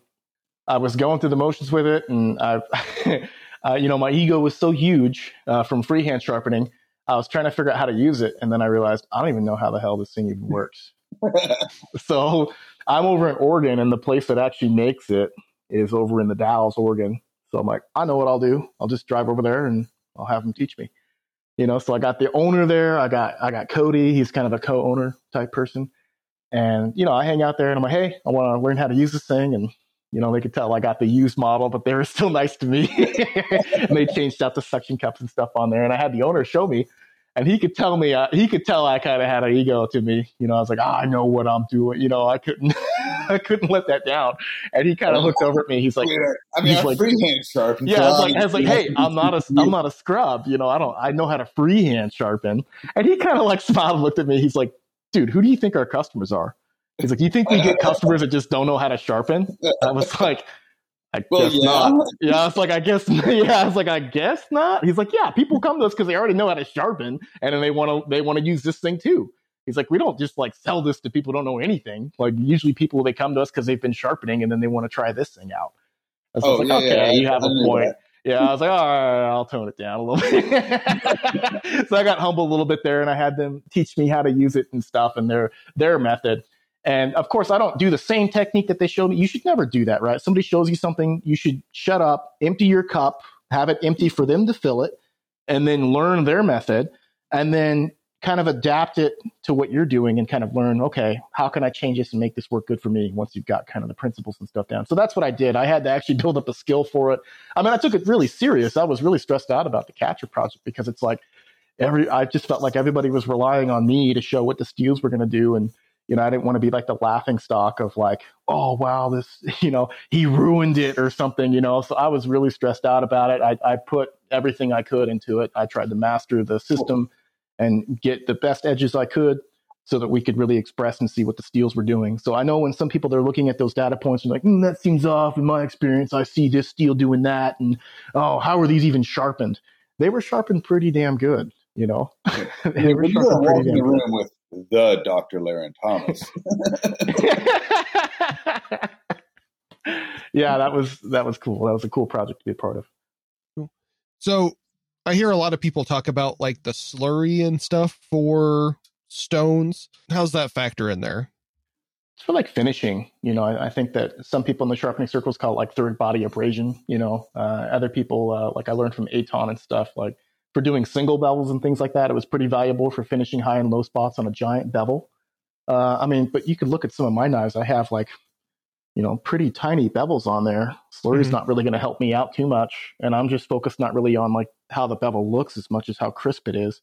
So maybe when it comes to like getting a really crisp, sharp edge, uh, you don't want slurry on there. But maybe when you're trying to go for a certain look or aesthetic on a larger bevel, maybe that's more important. I know the super vitrified stones they don't make slurry uh, which you don't want. That's a sign hmm. your stone is wearing out. So softer stones are usually known for making lots of slurry and stuff like that, which is good for, like I said, finishing out uh, larger bevels or finishes on knives and stuff like that. But hmm. that's kind of like a an area of knives that I don't, I'm not really as concerned with. I'm concerned with like uh, cutting retention and edge performance, and some of the stuff that maybe people focus on with that there's kind of more traditional Japanese style knives with different claddings and stuff like that. And you can bring out this really beautiful kind of foggy kasumi finish and things. And I I thought that was neat, but it doesn't doesn't make the knife cut longer, so I, don't, I just don't care. I've, got a, I've actually got I got a really simple question for you to just kind of clear the decks for. Um, when you're sharpening on a stone, hmm. should you go edge first or spine first? Go back and forth, man. And so I'll I'll, I'll, I'll move this I'll move the knife back and forth on it because I'm setting the bevel, and so that that doesn't matter as much. When I go to clean the bevel, once I've established a bevel on each side, which I know I've done that because I'm looking at it, it looks even on both sides, and I have a I've raised a burr on each side, and then I go to clean off the burr. I'll go edge trailing uh, to clean that up, and I find with edge leading, maybe maybe I don't want to do that because uh, I don't want to collide my apex with anything that's on the stone.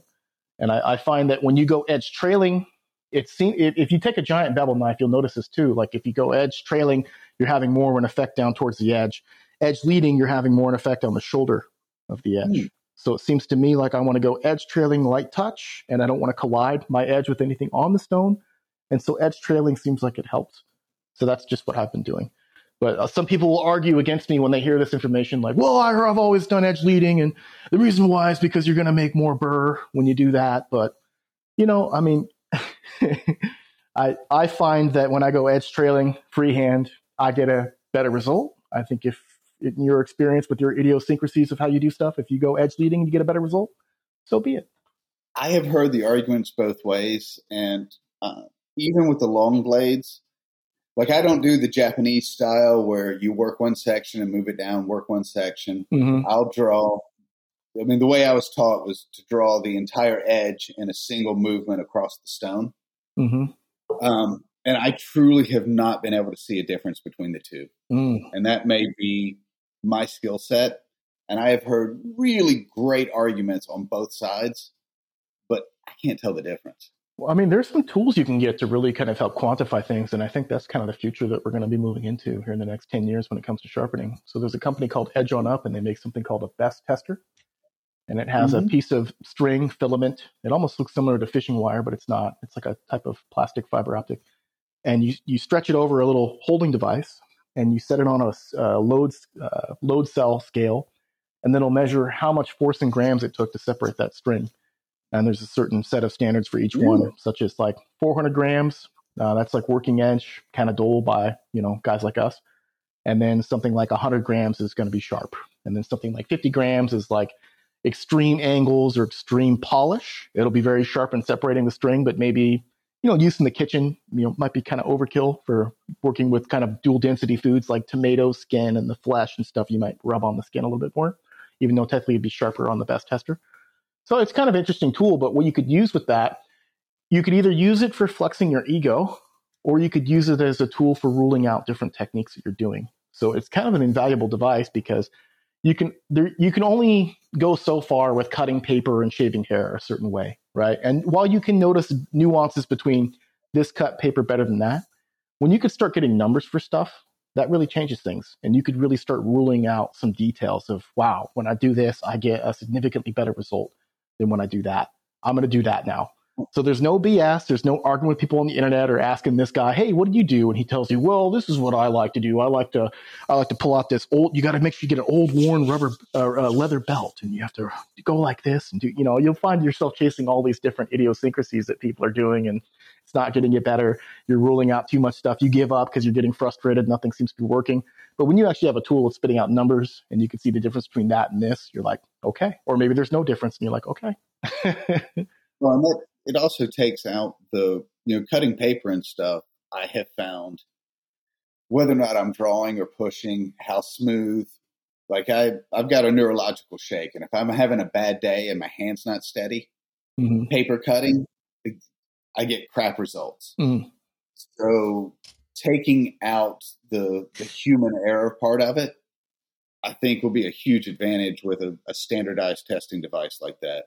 Because then whether or not you smoothly drew the, the the edge across the paper, that becomes null and void because it's just the edge. It's not your technique, it's just the edge. Yeah.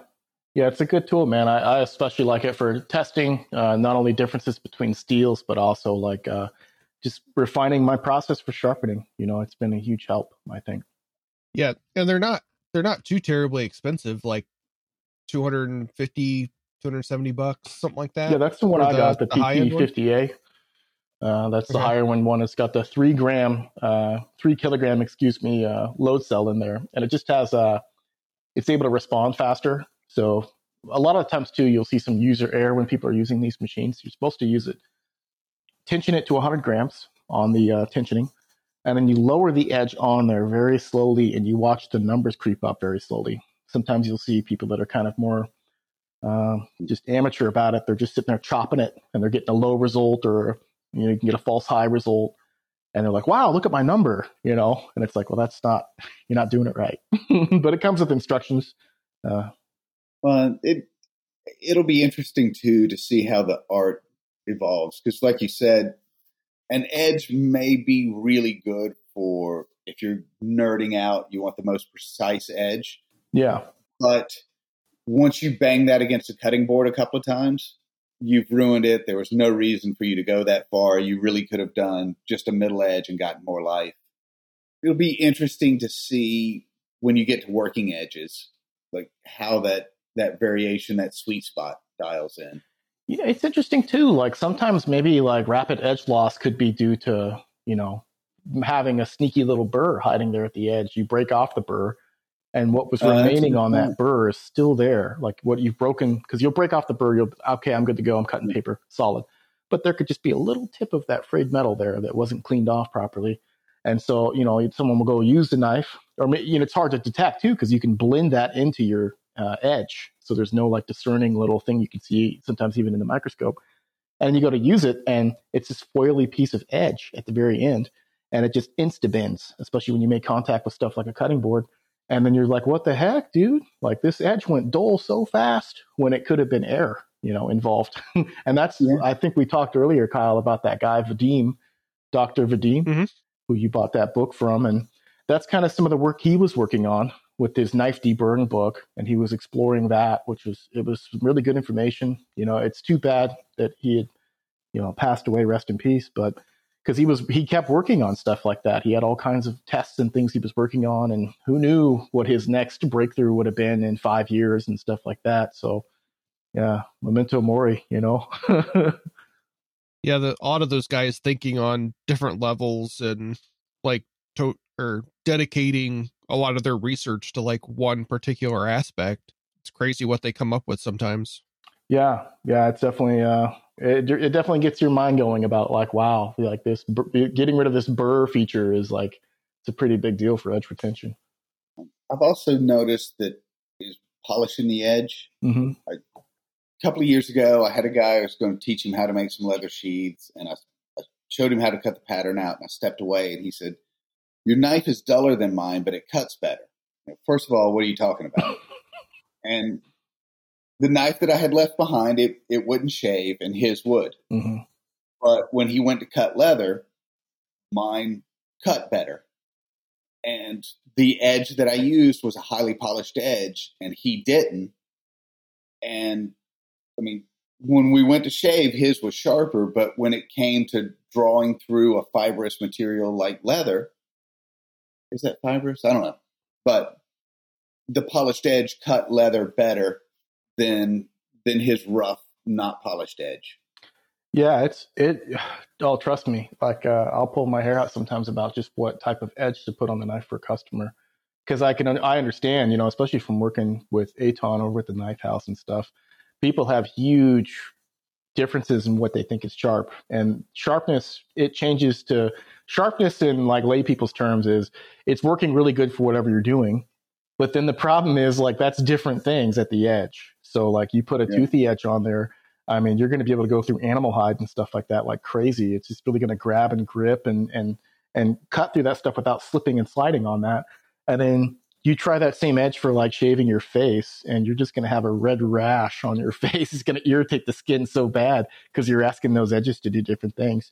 I think uh, Murray Carter, uh, he kind of put it really cool, where he was like, uh, "There's cuts you keep and cuts you throw away," and Murray said that for cuts you keep, you want a polished edge. So if you're trying to cut something and make a really clean cut to save like things like leather for a sheath or, you know, maybe ingredients for food or cutting things like your face, you probably want to keep your face. You want to do a polished edge.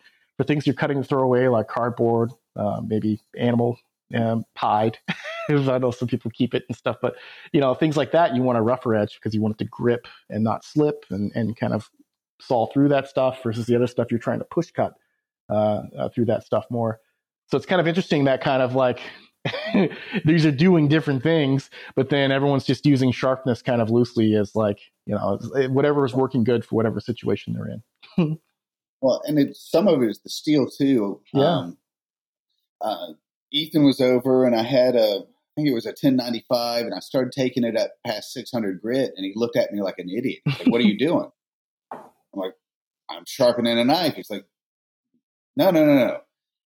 And me being me, I may have got my dander up a little bit, and sure enough, an AEBL or a CPM 154 cut way better you know, when I got up around 2000 grit. But the 1095, after about 600 grit, it actually quick cutting as well. Hmm. Interesting. Um, and this was on this was on food products, but it's it's the steel and the usage, and it's building the experience of you're going to use it this way. It's this steel. It needs to be sharpened this way. And how much of that is also just heat treat too? I mean, no one ever wants to talk well, about that. Everybody, everybody talks about heat treat as in, oh, this good heat treat or this bad heat treat. But uh, you know, there's some nuances there that can be fleshed out. I mean, it seems like when you want to start going up higher in polish, you really need to like a steel microstructure that's hard enough to support that finer that finer edge with the polish. Like 52100 yeah. is actually capable of extreme hardness, and no one really thinks about that. Most people are only running it like what 58 to 62. I mean, that stuff will definitely creep up to 65, and that kind of changes what it is a little bit you know, and then mm-hmm. all of a sudden maybe you can push a little bit of a more of a polished edge in that situation. And this this may be incorrect, and this will be a, a good cho- chance for me to get an education. But steel structure, I when I'm teaching, I use the example of if you take a pile of gravel and you push it up to an edge, it's got a certain profile, and if you take a pile of sand and you push it up to an edge, it'll have a much keener profile. And the same thing is true with, with steel structure. If you've got really big carbides or really big grains, it's like pushing gravel together. You're only going to get so fine an edge and it's going to be toothy. If you get something with a finer structure, when you push it together, it's going to be the finer grains let you get a finer edge. I mean, that's interesting too. I mean, but you know, one of the things though is that finer, you know, some of these carbides are actually keeping your grains fine. And so when you can start getting up in the higher carbide volume steels, people are like, oh, they'll, they'll say the PM steels are fine grain, but you're thinking to yourself like, well, they're just fine carbide. But then these carbides are pinning these grains. So when you're austenitizing with your austenite grains, they're not really able to grow as much. So there was one interesting exploration I was doing with uh, deciding if carbides were bad or not, because I remember guys like Cliff Stamp were talking about and uh, things like edge stability and how carbides are bad because carbides are really brittle hard features inside the steel. So it's like, okay, if carbides are bad, is there a steel that maybe doesn't have them? So at the time, I was very smitten with a steel like CPM 4V because it had one of the highest combinations of strength and toughness I could find in that moment. And I thought it was really cool stuff. But when I was trying to push extreme geometries, like under 10 degrees per side and, and super thin, like three thousandths behind that edge, I was just trying to find the limit. And it was failing. And so I was thinking maybe one of the causes was uh, carbides.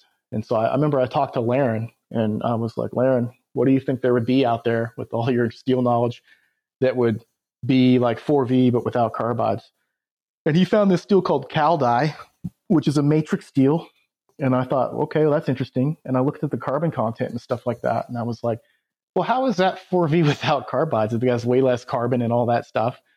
And I later understood that that's how much carbon is actually going into solution when you're heat treating 4V. Like the you're only putting in like 0.4 to 0.6 percent carbon in solution. You're not actually putting one percent solution inside of the steel. A lot of people too will make that argument too when they say ABL sucks and 1095 is better because it has more carbon. Well, you're not putting one percent carbon in solution when you're heat treating 1095. That's not how that works. So with this Caldie steel, uh, if you're trying to actually put all the carbides inside there in solution, because when the steel's in its annealed condition, it, it just like a matrix of carbides, you're dissolving those carbides at temperature, and those are actually like your reservoirs for your carbon to put into solution. And so you dissolve it all, but then the problem with the Caldie is when you dissolved all the carbides, the grain started exploding in size. so you actually didn't want to dissolve all the carbides because they were growing so rapidly once you dissolved all the carbides that any advantage you maybe had was it, it was irrelevant because these grains are so large that you're not getting as much strength and toughness and things like that as a, a, steel that did have these brittle carbides that were helping pin grains. So you want carbides to some degree. You, you, do want them. Yeah, like in MagnaCut, he was talking about the the different types of cro- carbides, the chromium carbides versus vanadium carbides. Some are more brittle than others, and stuff like that. Yeah, yeah. I mean, the MagnaCut, that's the beauty of that MagnaCut is he pulled off this magic steel basically because you basically have stainless 4V. And when you say something is a stainless version of something, it's like, oh, so it's the suckier version that's stainless. And it's like, no, this is actually just stainless 4V. Uh, all the chromium carbides are dissolved. It's 8% carbide volume, just like the 4V, and it actually has a slightly finer size in carbides than 4V, which goes against everything that we've learned, you know, from knives and steel, where okay, this is a trade-off when you go stainless, you're going to get more of these larger, softer carbides because chromium's also a carbide former, and that's just a detriment you have to deal with if you don't want your knife to rust. And so with MagnaCut, what made it so special was that, well, this is kind of a game changer because now we've gotten rid of these chromium carbides and we have actually a finer carbide structure than even 4V. So it's like, well, that's crazy, you know? And, and I use the shit out of MagnaCut. I love it. But to keep our integrity, I am going to touch on right now in its current form, it's got a little bit of a warpage issue. Mm-hmm. Um, they're working on that. That's one of the reasons Kyle may, is uh, selling me the new peening hammer. I love the performance of MagnaCut. Mm-hmm. I use the shit out of it, but full disclosure, especially to some of the, the newer makers, it, it does have some warping issues. You may have to do some straightening um, during your quenching, or not during quenching, but during tempering process. It's a little temperamental. They're working on tweaking the formulation and the the, the actual mechanical process to improve that. But full disclosure, we've been plugging the hell out of MagnaCut. I love it. I use it. Kyle uses it. But before you jump off into MagnaCut, you probably need to have a little experience and do a little reading and be prepared to to work with a steel like that. Make sure you have belts and stuff to do it. You guys try to do stress relieving before you went to austenitizing with that stuff um, to see if that mitigated? I have now. Okay. Um, I had a bunch, not a bunch. I had a batch warp, and it was interesting. It was all to the same degree in the same direction, hmm. which really jumped out to me because that never happens. And some of the feedback I got was stress from the rolling process.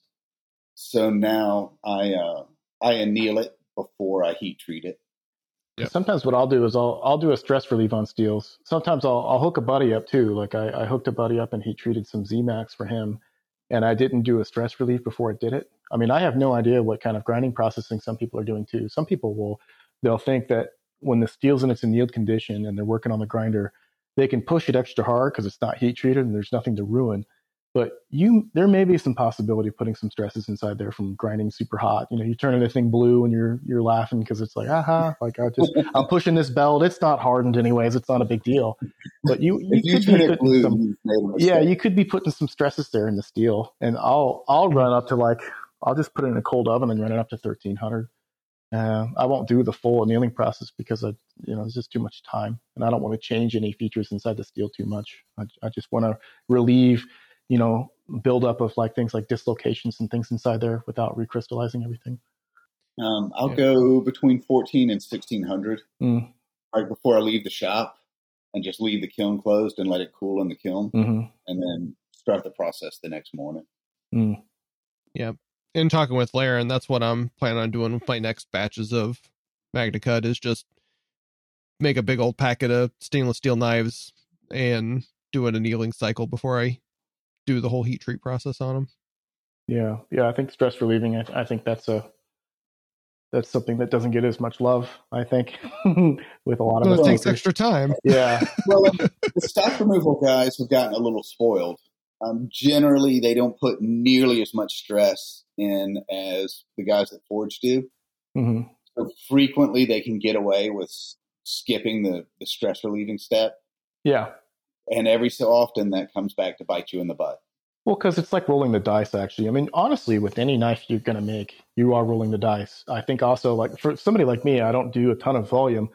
So I can get away with, like, you know, oh, this one didn't warp or this one, you know, because you're rolling the dice. Once you start like, yeah. you know, doing a higher volume, you're going to see like more of that 30% of like, damn, 30% of what I did just warped. This sucks, you know, versus like it's every other knife or every five knives. It doesn't seem like it's as much when you don't make as many knives.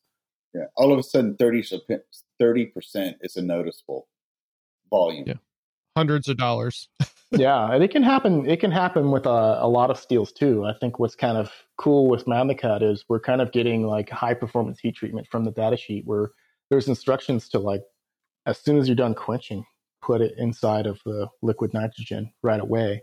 Versus in the past, you would have people do all kinds of goofy stuff from like the, I don't know, tool steels industry and stuff for giant dies where you would do like snap tempers and things like that, which you don't want. That actually shows up at the edge. And some people would argue, well, it's the same Rockwell hardness or this and that. And, you know, Rockwell hardness testing, it, it shows bulk hardness. It doesn't actually individually measure the, the little phases that are inside of the microstructure. But when you sharpen down to an edge, you're going to show up. You're going to have this edge that gets chattered up real easy at the same Rockwell hardness compared to something that doesn't and actually holds its shape better. So the, these little details, I think, are they're pretty important. I, I, think it's a little more stressful for fixing warps and things like that, but the edge performance is it's that much better than trying to heat treat it in a way where it's like, I'll do a snap temper that'll mitigate some of this warping issues, and I'll skip the cryo because cryo seems like it makes it warp. And it's like, oh, you don't want to do that. that edge well, sucks. As long as you do the important things like align your quenching device with magnetic north. Oh, there we go. I didn't want to get into the secret stuff, Dan. yeah. Yeah, there's a there's a guy on my TikTok that was uh when I was showing the knives in the cryo, he was like, It doesn't do a damn thing. It was like mm. you need to do or I, I just said you need to do some research before you make comment like that. Science then, isn't real. so, but whatever. The guy, yeah. the guy was like having a battle with another guy on my TikTok comment feed. So I'm like, whatever. you guys go at it. Liquid nitrogen quench is I always have a bunch of leftover liquid nitrogen. Ice cream? And what? What's that? Ice cream? I was about to say one of my chefs taught me how to make things, especially carbonated stuff like champagne ice cream, oh uh, orange crush ice cream. The really carbonated stuff makes a really great texture. You just you put it in a pot, pour some liquid nitrogen while you whisk it, and I have to do that with some root beer. Interesting. Oh, yes. I haven't I haven't tried it with carbonated stuff. That's crazy. I always thought you needed like some sort of cream or milk. I didn't realize like just do that with carbonated stuff. I got liquid nitrogen right now. I might have to try that. Yeah, and he, uh, I, I do like chef's tables every so often, and so we're right there in the kitchen. He's like, "Oh, you're gonna, you're not gonna believe this. You can't, you, you won't know what this is." I'm like, "Oh yeah, it's a liquid nitrogen Dewar." What? yeah, and he just straight up, he put champagne in a uh, in a pot and started whisking it, and had his sous chef just pour the liquid nitrogen into it. Wow! And it sublimed off, and he kept whisking, and what was left was this really light, flaky champagne ice cream. Wow. And he was saying, "Yeah, we've done it with Coke, we've done it with Orange Crush, but the the carbonated stuff or whatever really gets this cool texture." yeah. Wow. One of the one of the cool little things. Uh, uh, two weekends ago, went with my wife. She wanted to go to the thrift shop with the boys to look for some some stuff, crafting project stuff, and the second place we went to because my Dewar has like a draw straw with like a bubbler stone, so it doesn't have like an open top. So you actually open a valve and it'll siphon and like pour out. And in the corner was a four liter and a two liter like the liquid nitrogen bucket uh for like temporary storage and like uh transport. And uh I was like, what in the heck is that doing here? And uh, they had three dollars and ninety five cents a piece on them. had no idea what, what they were. getting in your trunk. so, yeah, they always like, I will take both of these. so now I'm gonna have a lot easier way to use my Dewar because like it has a V band clamp on there to like hold the cap in, and uh, you can't just like take it off because it starts spraying everywhere. Even though there's all sorts of warnings, I don't know why I didn't uh, heed those as much as I should have. I was warnings, like, eh. we all so, know safety is third. when I started taking the V band clamp off, it's like liquid nitrogen started shooting everywhere, and I'm like, uh oh, uh oh. Luckily, I was able to get it tightened back up, and but I absolutely had my life flash before my well, not my life, but my ambulatory life flash before my eyes when I was transferring from uh, my Dewar to a, a container and I splashed some on my foot and I was wearing like mesh tennis shoes. And I knew for an absolute fact that I had just. How many do we have left? What? I had just. Whoa, whoa, whoa, whoa. Stop right there. and I got really lucky that the mesh created enough airspace that it boiled off before it got to my skin. But there was a really tense, like 30 seconds when I had decided whether or not I had just flash frozen my foot. I don't know, Yeah. guys. Like, uh, disclaimer, uh, you know, be super safe. Don't- but the light Don't and frost effect, the Leidenfrost effect kind of keeps it from just like absolute killing you. I think people watch that movie T2 with the liquid metal man and he turns, he freezes and crumbles and stuff like that. But, you know, there's, there's these videos of people doing the liquid nitrogen challenge. You shouldn't do it, but, uh, they'll pour the liquid nitrogen on them. There's like a vapor barrier when two things are of two Oh. extreme differences in temperature. Uh, it doesn't really, there's like a vapor barrier that keeps them from connecting. So I can show you guys a video after we get done with this. Uh, there's this guy in Russia, obviously, and he's in some sort of foundry and they're pouring liquid metal out. And he takes his glove off and he stands over by it and he slaps the liquid metal Yeah, because I've there's a, there's a vapor barrier, and it's the same effect with going really cold. Uh, because if things are that much difference in temperature, you kind of get this vapor blanket. You know, I think you guys have also Yeah. seen people like, oh, I'm going to dunk my hand in liquid uh, lead or whatnot, and it doesn't burn me if you're really quick. Now you're going to get messed up if you like if you let liquid nitrogen settle on your skin and you don't move it off you real quick. If it settles, it's going to burn you. If you dip your hand in the liquid in the molten lead and just leave it there, of course it's going to get you. But like Mhm. there, there's that It's light like- and frost effect, so it's not as frightening as I think people make it out to be. But you should totally be super safe. I mean, you shouldn't be a Yeah. dummy about it. Well, it's like when you're when you're oil quenching and you get the vapor jacket. Like you've got to agitate the blade Yeah, to prevent that. That I guess it's just a pocket of nothingness. yeah, most definitely. I mean, because yeah, two different temperatures that are extreme. I mean, you're always going to get this kind of vapor. Yeah, that makes sense. Yeah. Should we bring it back and talk a little bit about burr removal, or have we just gone so far off of uh, the show notes that there's no coming back at this point? Whatever you guys want to talk about, man. We probably got to wrap up here soon. My my I'm using my wife's computer, and I think she had to get some stuff done before work tomorrow. So she's kind of like looking at me and going, Yeah. Yeah, we should probably wrap it up here soon. Is there any uh any other things you want to give people a heads up with uh triple B knives or "Uh, f- nah, I'm good, man. I'm just I'm having a good time talking with you guys. I mean, I'm I'm working on knives. I'm gonna try to be at Blade Show. I know you go to Blade Show. You put on that class on file work. So Yep. yeah, just see you I Show. believe I'm going to be doing it again. Alicia told me I was on the list, so haven't seen anything official. She said once Blade Show Texas uh happens, she's going to square a bunch more of that stuff up. So Yeah, you know, no names or nothing, but some of those classes were. uh I mean, I didn't feel like I've maybe got my money's worth. You know, no Mhm. names. I know. I, I I know the feeling because I've taken quite a few classes, but I I got really good feedback from a lot of my guys that they were all super happy, and uh, Alicia said she got a bunch of emails to her that I did a good job. So Yeah, yeah. It sounded like you put in some homework there. I'd, I'll probably go check you out. I don't do file work, but I'll I'll probably go check it out, man. Yeah. I I have fought it and I have fought it and I have fought it, but Kyle has finally worn me down that that maybe I should learn to class up my knives a little bit. I've been telling him to send me some, and I'll do it for him. Ship 'em back. Dude, I- what? I'm you guys for want a podcast and no collaboration? Come on, now. Let's Yeah. get a I, I, am falling for that trap. I'll get them back, and like one side will have beautiful file work, and the other side will be for me to do. Ooh. Match it up. Uh, no, I'll be good to you, Dan.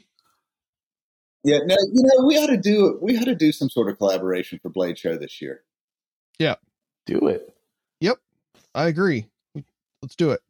Um, all right.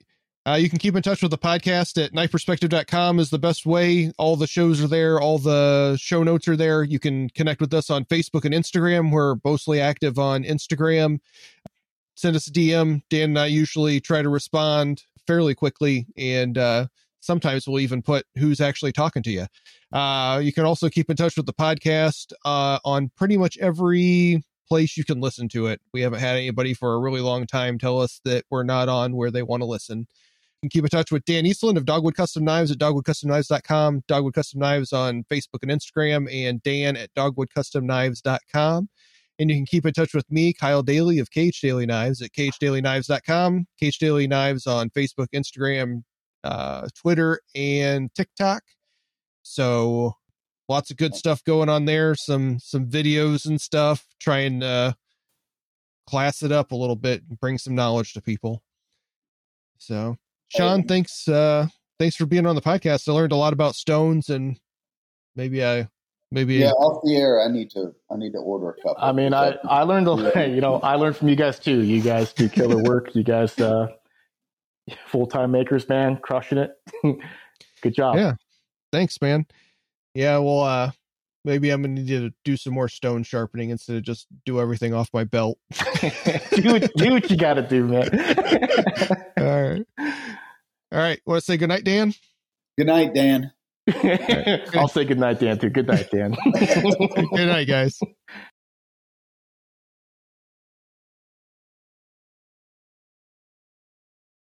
Well, let's take it to the edge, cause that's what's expected in this discussion. This is the Knife Perspective. Let's get to the point. We're gonna talk